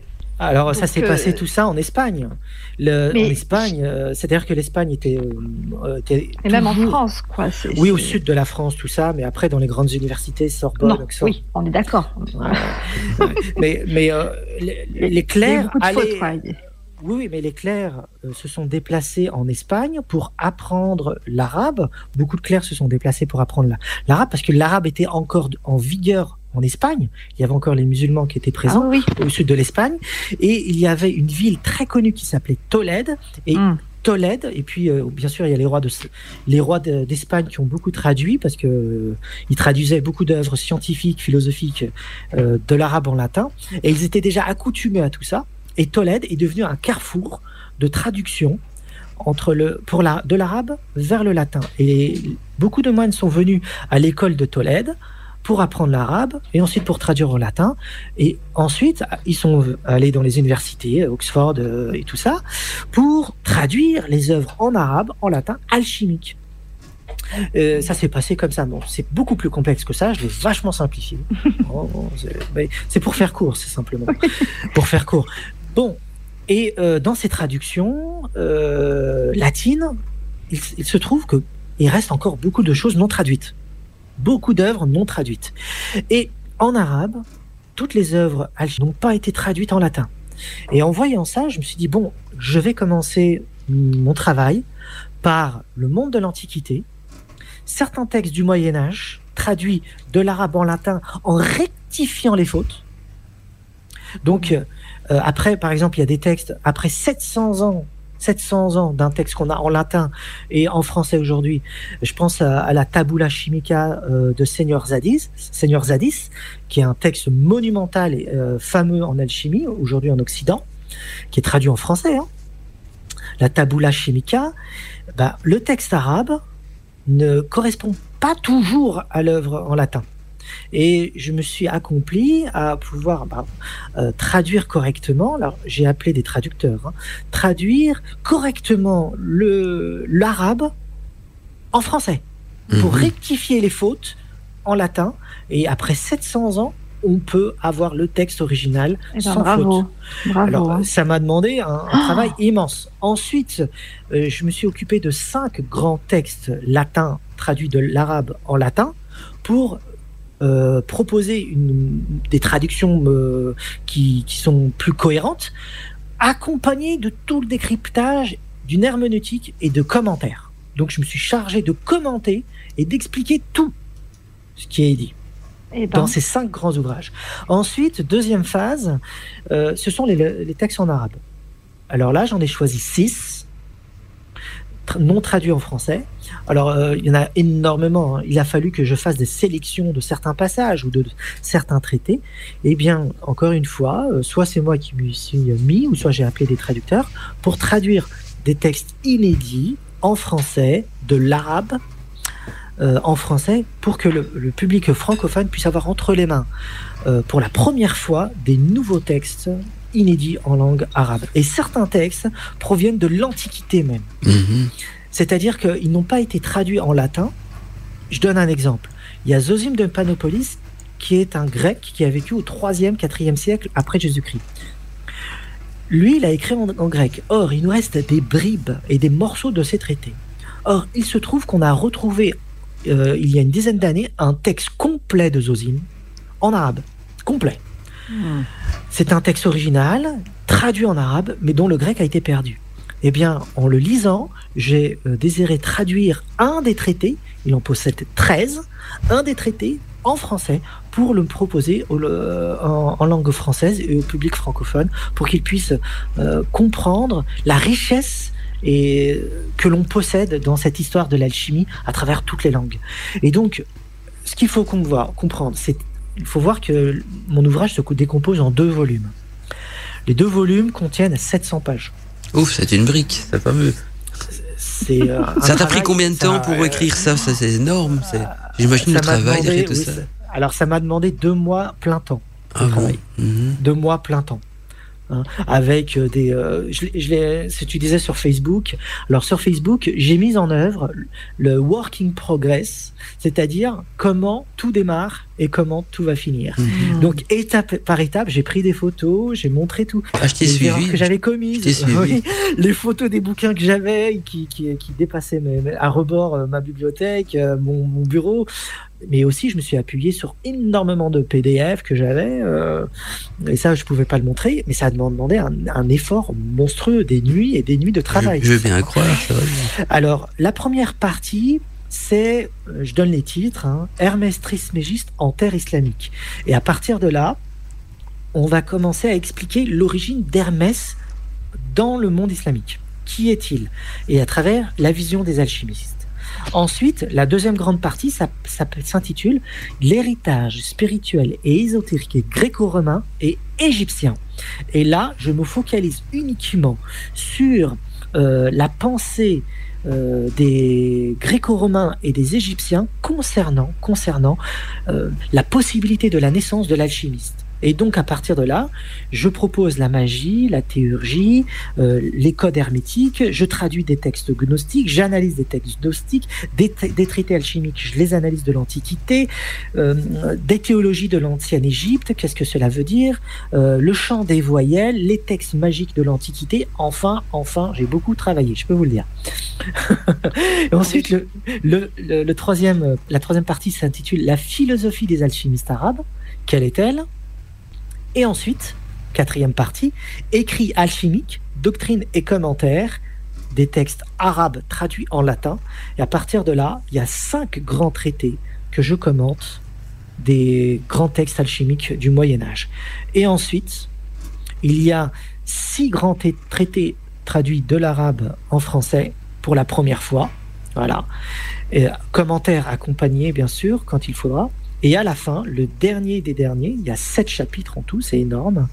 Ouvrage traduit par un académi- académicien qui s'appelle Marcelin Ber- Berthelot. Et à partir de là, j'analyse les textes liés à la sphère persane, cette fois-ci. Ah ouais. Et donc, ça demande, euh, enfin, c'est 700 pages. C'est un travail immense. hein. Je- décryptage euh, de- du commencement jusqu'à euh, aujourd'hui, on peut dire. C'est stupéfiant. Bravo. En tout cas, bravo. Eh bien, hein, c'est euh, des must-have à avoir Ah oui. dans, dans la bibliothèque. Ce qui est important, Daniel, pour les auditeurs, tu peux redonner donc le titre du livre et l'édition. Si Ah oui. quelqu'un veut l'acheter, Oui. comment est-ce qu'il doit faire, hein, en quelque sorte? Alors, euh, actuellement, il est en cours de relecture. Nous sommes en train de, de le relire pour, que, pour la future publication qui sortira prévue en septembre de cette année. Mhm. Euh, donc il est terminé depuis longtemps et il est juste en, en relecture. Et il s'intitule Alchimie arabe, le soufre rouge ou la transfiguration de la matière. Hmm. Ça, c'est le titre. Mhm. Ensuite, il contiendra deux volumes autour de 700 pages et il sera publié euh, à Orphelia Édition. C'est-à-dire Orphelia, O-R-P-H-L-Y-A. Il faut aller .com, ça c'est notre site internet, orphelia.com, et il y a un onglet qui s'intitule Orphelia Édition ou édition, et à partir de là, il sera publié chez nous, et euh, on va essayer de le distribuer, mais c'est pas encore garanti. Tu veux dire quoi par essayer de le distribuer? Alors distribuer, ça veut dire que on pourra le retrouver sur toutes les Ah plateformes. oui, Amazon euh, et compagnie, je veux dire. Voilà, Amazon, mais aussi physiquement sur chez les libraires et tout. On Ah va oui, oui, essayer, oui. Mais comme ça Mhm. coûte extrêmement cher, Oui. Il faut- on est en train de réfléchir si on a les moyens ou pas. Alors si on ne diffusera pas, il sera uniquement accessible sur notre site internet pour l'instant. Euh, Je Oui, suppose que. tu c'est- nous disais euh, hors antenne que euh, le- le- les, les prix des matières premières ont, ont augmenté euh, en ce qui concerne l'impression de, de livres et que c'est parfois inaccessible. Alors euh, les matières premières de produ- produire un ouvrage a augmenté, euh, ont augmenté, c'est très très très cher. Le papier a augmenté, enfin c'est l'encre a augmenté, euh, enfin c'est euh, c'est ahurissant quoi. On, on gagne plus rien, on gagne plus rien. Vraiment c'est ça le truc. Et quand on ajoute à ça euh, la distribution, il faut savoir que lorsqu'on distribue un ouvrage, ça veut dire qu'il faut qu'il soit disponible dans toutes les librairies. La distribution prend 50 à 60% du pourcentage de vente.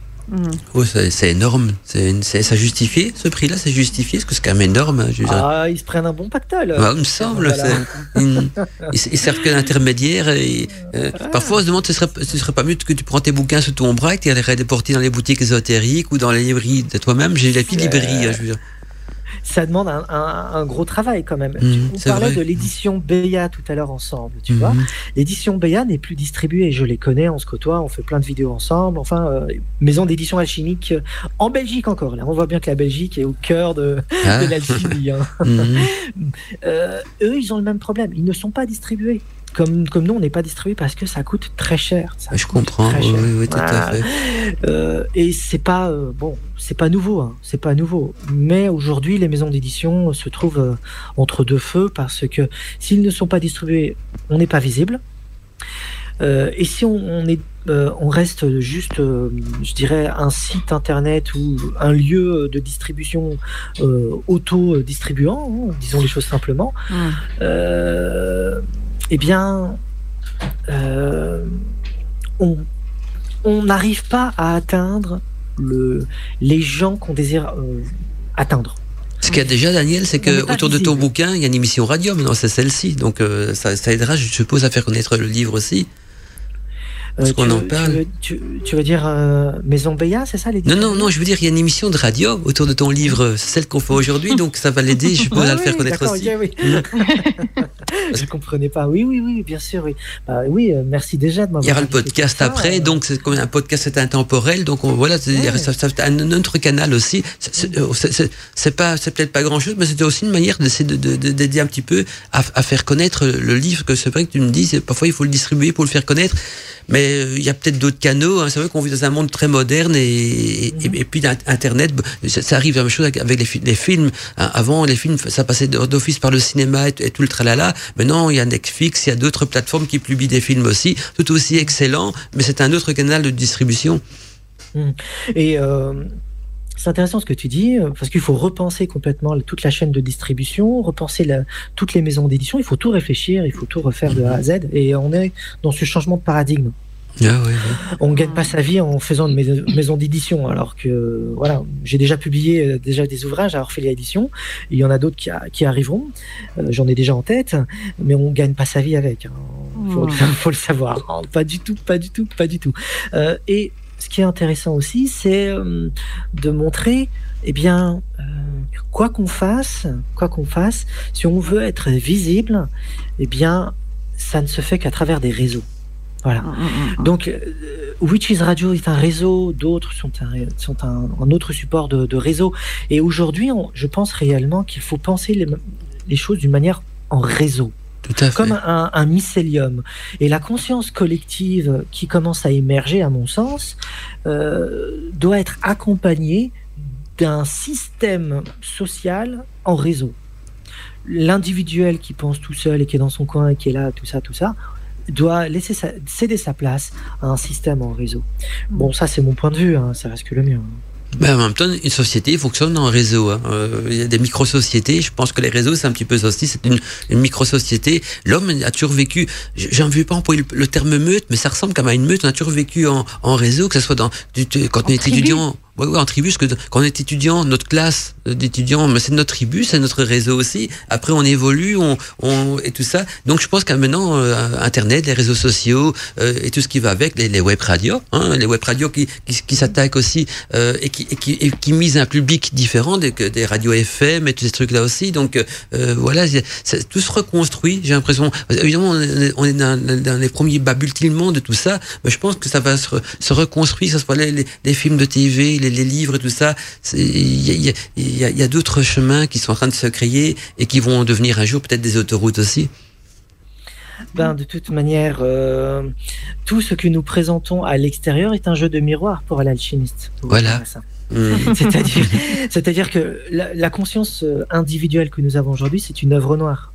Euh, la conscience collective, c'est une œuvre blanche. Elle cède sa place à la materia prima. Et donc, pour que l'unité puisse se dévoiler derrière la matière, celle qui se cache, hein, il faut que l'homme puisse manifester d'une manière tangible, au point de vue social, hein, et dans toute la structure sociétale, la conscience collective qui est à l'intérieur de lui. Et quelle est cette conscience collective? C'est une conscience onérique. C'est une conscience par image, symbolique, donc un monde de sens. Et à partir de là, nous vivons dans un monde de materia prima qui est de non-sens. Hein, la matière, euh, le, le monde tel qu'il est façonné aujourd'hui, Le chaos. euh, peut presque est un chaos complet. Hum. Il n'y a que du noir et il y a l'obscurité. C'est il n'y a pas de sens. Ce monde doit être sublimé, comme l'homme doit être sublimé, pour laisser sa place à une conscience collective telle que les alchimistes le pensent, qui est la materia prima, l'unité cachée derrière la matière. Et ce système en réseau, c'est un système en araignée. Alors on parle de la toile d'Internet, mais ça c'est virtuel. On Ouais, parle ouais, réellement physiquement. Voilà.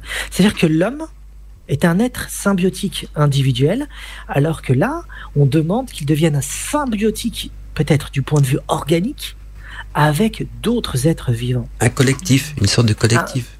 Une collectivité de pensée. Mmh, tout à fait. Où Mm. il, il existe en tant qu'entité unique, tout en étant dans une collectivité. Mhm. Hein. Et cette conscience collective doit émerger.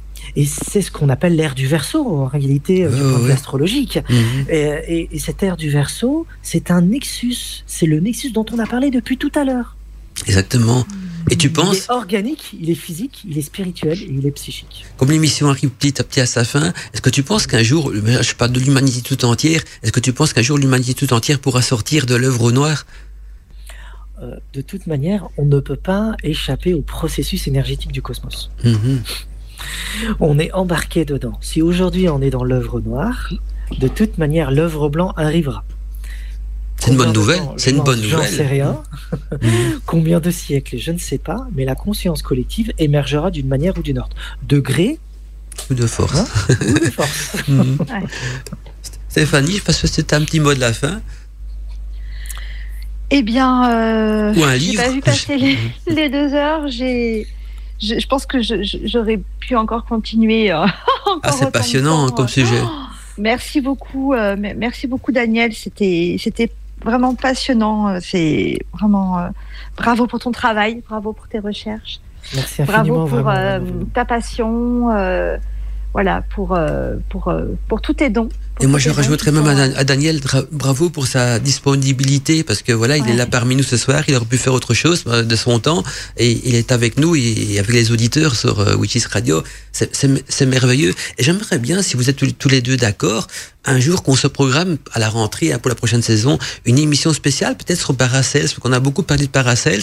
On pourrait faire une émission spéciale. Et alors, Daniel, tu pourrais peut-être inviter un, de tes amis qui s'y connaît bien dans le domaine aussi. Mm. Tu viendrais, il y aurait Euh, toi il y bah aurait oui, deux plaisir. Il y aurait deux invités, je alors. proposerai, bien sûr, Mhm. sans aucun problème. Parce que je sais que tu Avec connais du plaisir, grand ouais. monde dans ce, domaine- dans ce domaine-là, donc ce serait peut-être sympa. Qu'est-ce que t'en penses, Stéphanie? Oui, moi je suis d'accord aussi. T'es partante? Et, euh, avec plaisir, oui. On est tous partants, nous voilà embarqués. bah, Ça n'a jamais été traité par Racel. Euh, honnêtement, on me le demande souvent. J'ai déjà eu des, des, des messages, même à travers les podcasts, hein, même pas que des auditeurs de, de Witches Radio, mais après la diffusion des podcasts, souvent, euh, on demande, tiens, parce que dans les débats libre antenne, vous avez jamais traité de Paracels. Mais c'est, au fait, je l'ai jamais fait parce que on n'a jamais trou- vraiment trouvé euh, un invité qui avait envie d'en parler, parce que des débats libre antenne, c'est toujours un invité qui vient en parler. Donc, mais comme Daniel a l'air déjà de s'y connaître et qu'en plus il a, il a des, des, des, des relations qui, qui sont vraiment euh, branchées dans l'étude de, de- des, écrits de Paracels, on pourrait se programmer une chouette émission à la rentrée, donc euh, sur le thème de Paracels, sa vie, son œuvre, et, et donc euh, derrière Daniel, Chouchi, il y aura Stéphanie, peut-être euh, Delaine, c'est avec nous aussi, et alors un, euh, ton, ton l'ami dont tu m'as parlé, Daniel, qui, qui s'il Mhm. accepterait de venir, ce serait génial, quoi. Ah bah je vais lui proposer et je pense qu'il va dire oui. euh, Ah bah c'est avec parfait. plaisir, c'est quelqu'un de très généreux. hein. C'est On va parfait. dépoussiérer un peu le sujet. Voilà, alors. tout à fait. Et puis c'est un sujet qui peut être intéressant et ça compléterait un petit peu euh, tout ce qui a été dit aujourd'hui avec la vision de, à travers la vision de Paracels. Et puis ça va intéresser aussi les auditeurs qui sont plus du côté spargérique de, de, de la chimie également, donc ils pourront en apprendre beaucoup et peut-être mieux comprendre aussi par après les écrits de Paracels. Hmm, Effectivement, oui, c'est une très bonne idée. On est partants, je pense, tous ensemble pour le même, euh, Voilà. pour la même aventure. hein. Ouais. comme on dit, il faut battre le fer quand il est chaud. Et comme j'ai Daniel de je- je- j'essaye de donc, de- et je sais qu'il connaît du, du, du, du grand monde euh, à ce niveau-là. Donc, ce serait merveilleux d'avoir des, des, des interlocuteurs qui se connaissent quand même la matière. Parce que moi, Paracel, j'ai déjà lu quelques livres, mais je vous le cache pas, c'est pas toujours évident à, à, à comprendre, à démystifier et, et à trouver le fil d'Ariane. Et pourtant, on sent bien qu'il y a quelque chose d'im- d'important dans ses écrits. Et, donc, euh, voilà, je pense que ce serait bien de, de refaire une émission aussi. Et ça plairait à beaucoup, de- à beaucoup de personnes, j'en suis sûr. C'est parti pour l'aventure. Ok. Allez, bon, on va rendre l'antenne parce qu'il est déjà 10, 19 et je vais pas redire Daniel plus longtemps. C'est déjà tellement gentil qu'il a su venir. Alors, je vais commencer par le petit mot de la fin, puis je vais passer Stéphanie. Toi, Daniel, tu auras le dernier mot de la fin. Et donc, je, je tenais à remercier d'abord tous les auditeurs qui sont présents donc euh, dans nos émissions du vendredi soir. Euh, voilà, le- je remercie Daniel également pour sa gentillesse d'être présent. Je remercie Stéphanie aussi d'être toujours à mes côtés pour ces émissions et en tant qu'animatrice. Et ça permet de me sentir moins seul et de rendre des émissions beaucoup plus dynamiques aussi. Et puis, un esprit féminin, un esprit masculin, ça se complète, je pense aussi. Donc euh, voilà, hein, on a du- du- une vision plus masculine. Moi, j'ai une vision plus masculine, elle a une vision plus féminine. Et je trouve ça qui fait la richesse également de nos émissions débat libre antenne. Une belle soirée à tous et à tous les auditeurs. Et je te laisse la parole, Stéphanie, donc pour le petit mot de la fin. Oui, ben, belle soirée à vous tous. Merci euh, aux auditeurs de, de, de nous suivre, euh, voilà, toujours euh, aussi, euh, aussi fidèlement. Et euh, voilà, je, vous embrasse tous. N'hésitez pas à nous laisser des, commentaires, nous dire euh, ce que vous avez pensé, euh, voilà, les questions, vos envies. Et je vous dis à la prochaine. Et surtout, Daniel, merci beaucoup et au plaisir d'échanger encore avec toi. Merci. Le petit mot pour Daniel.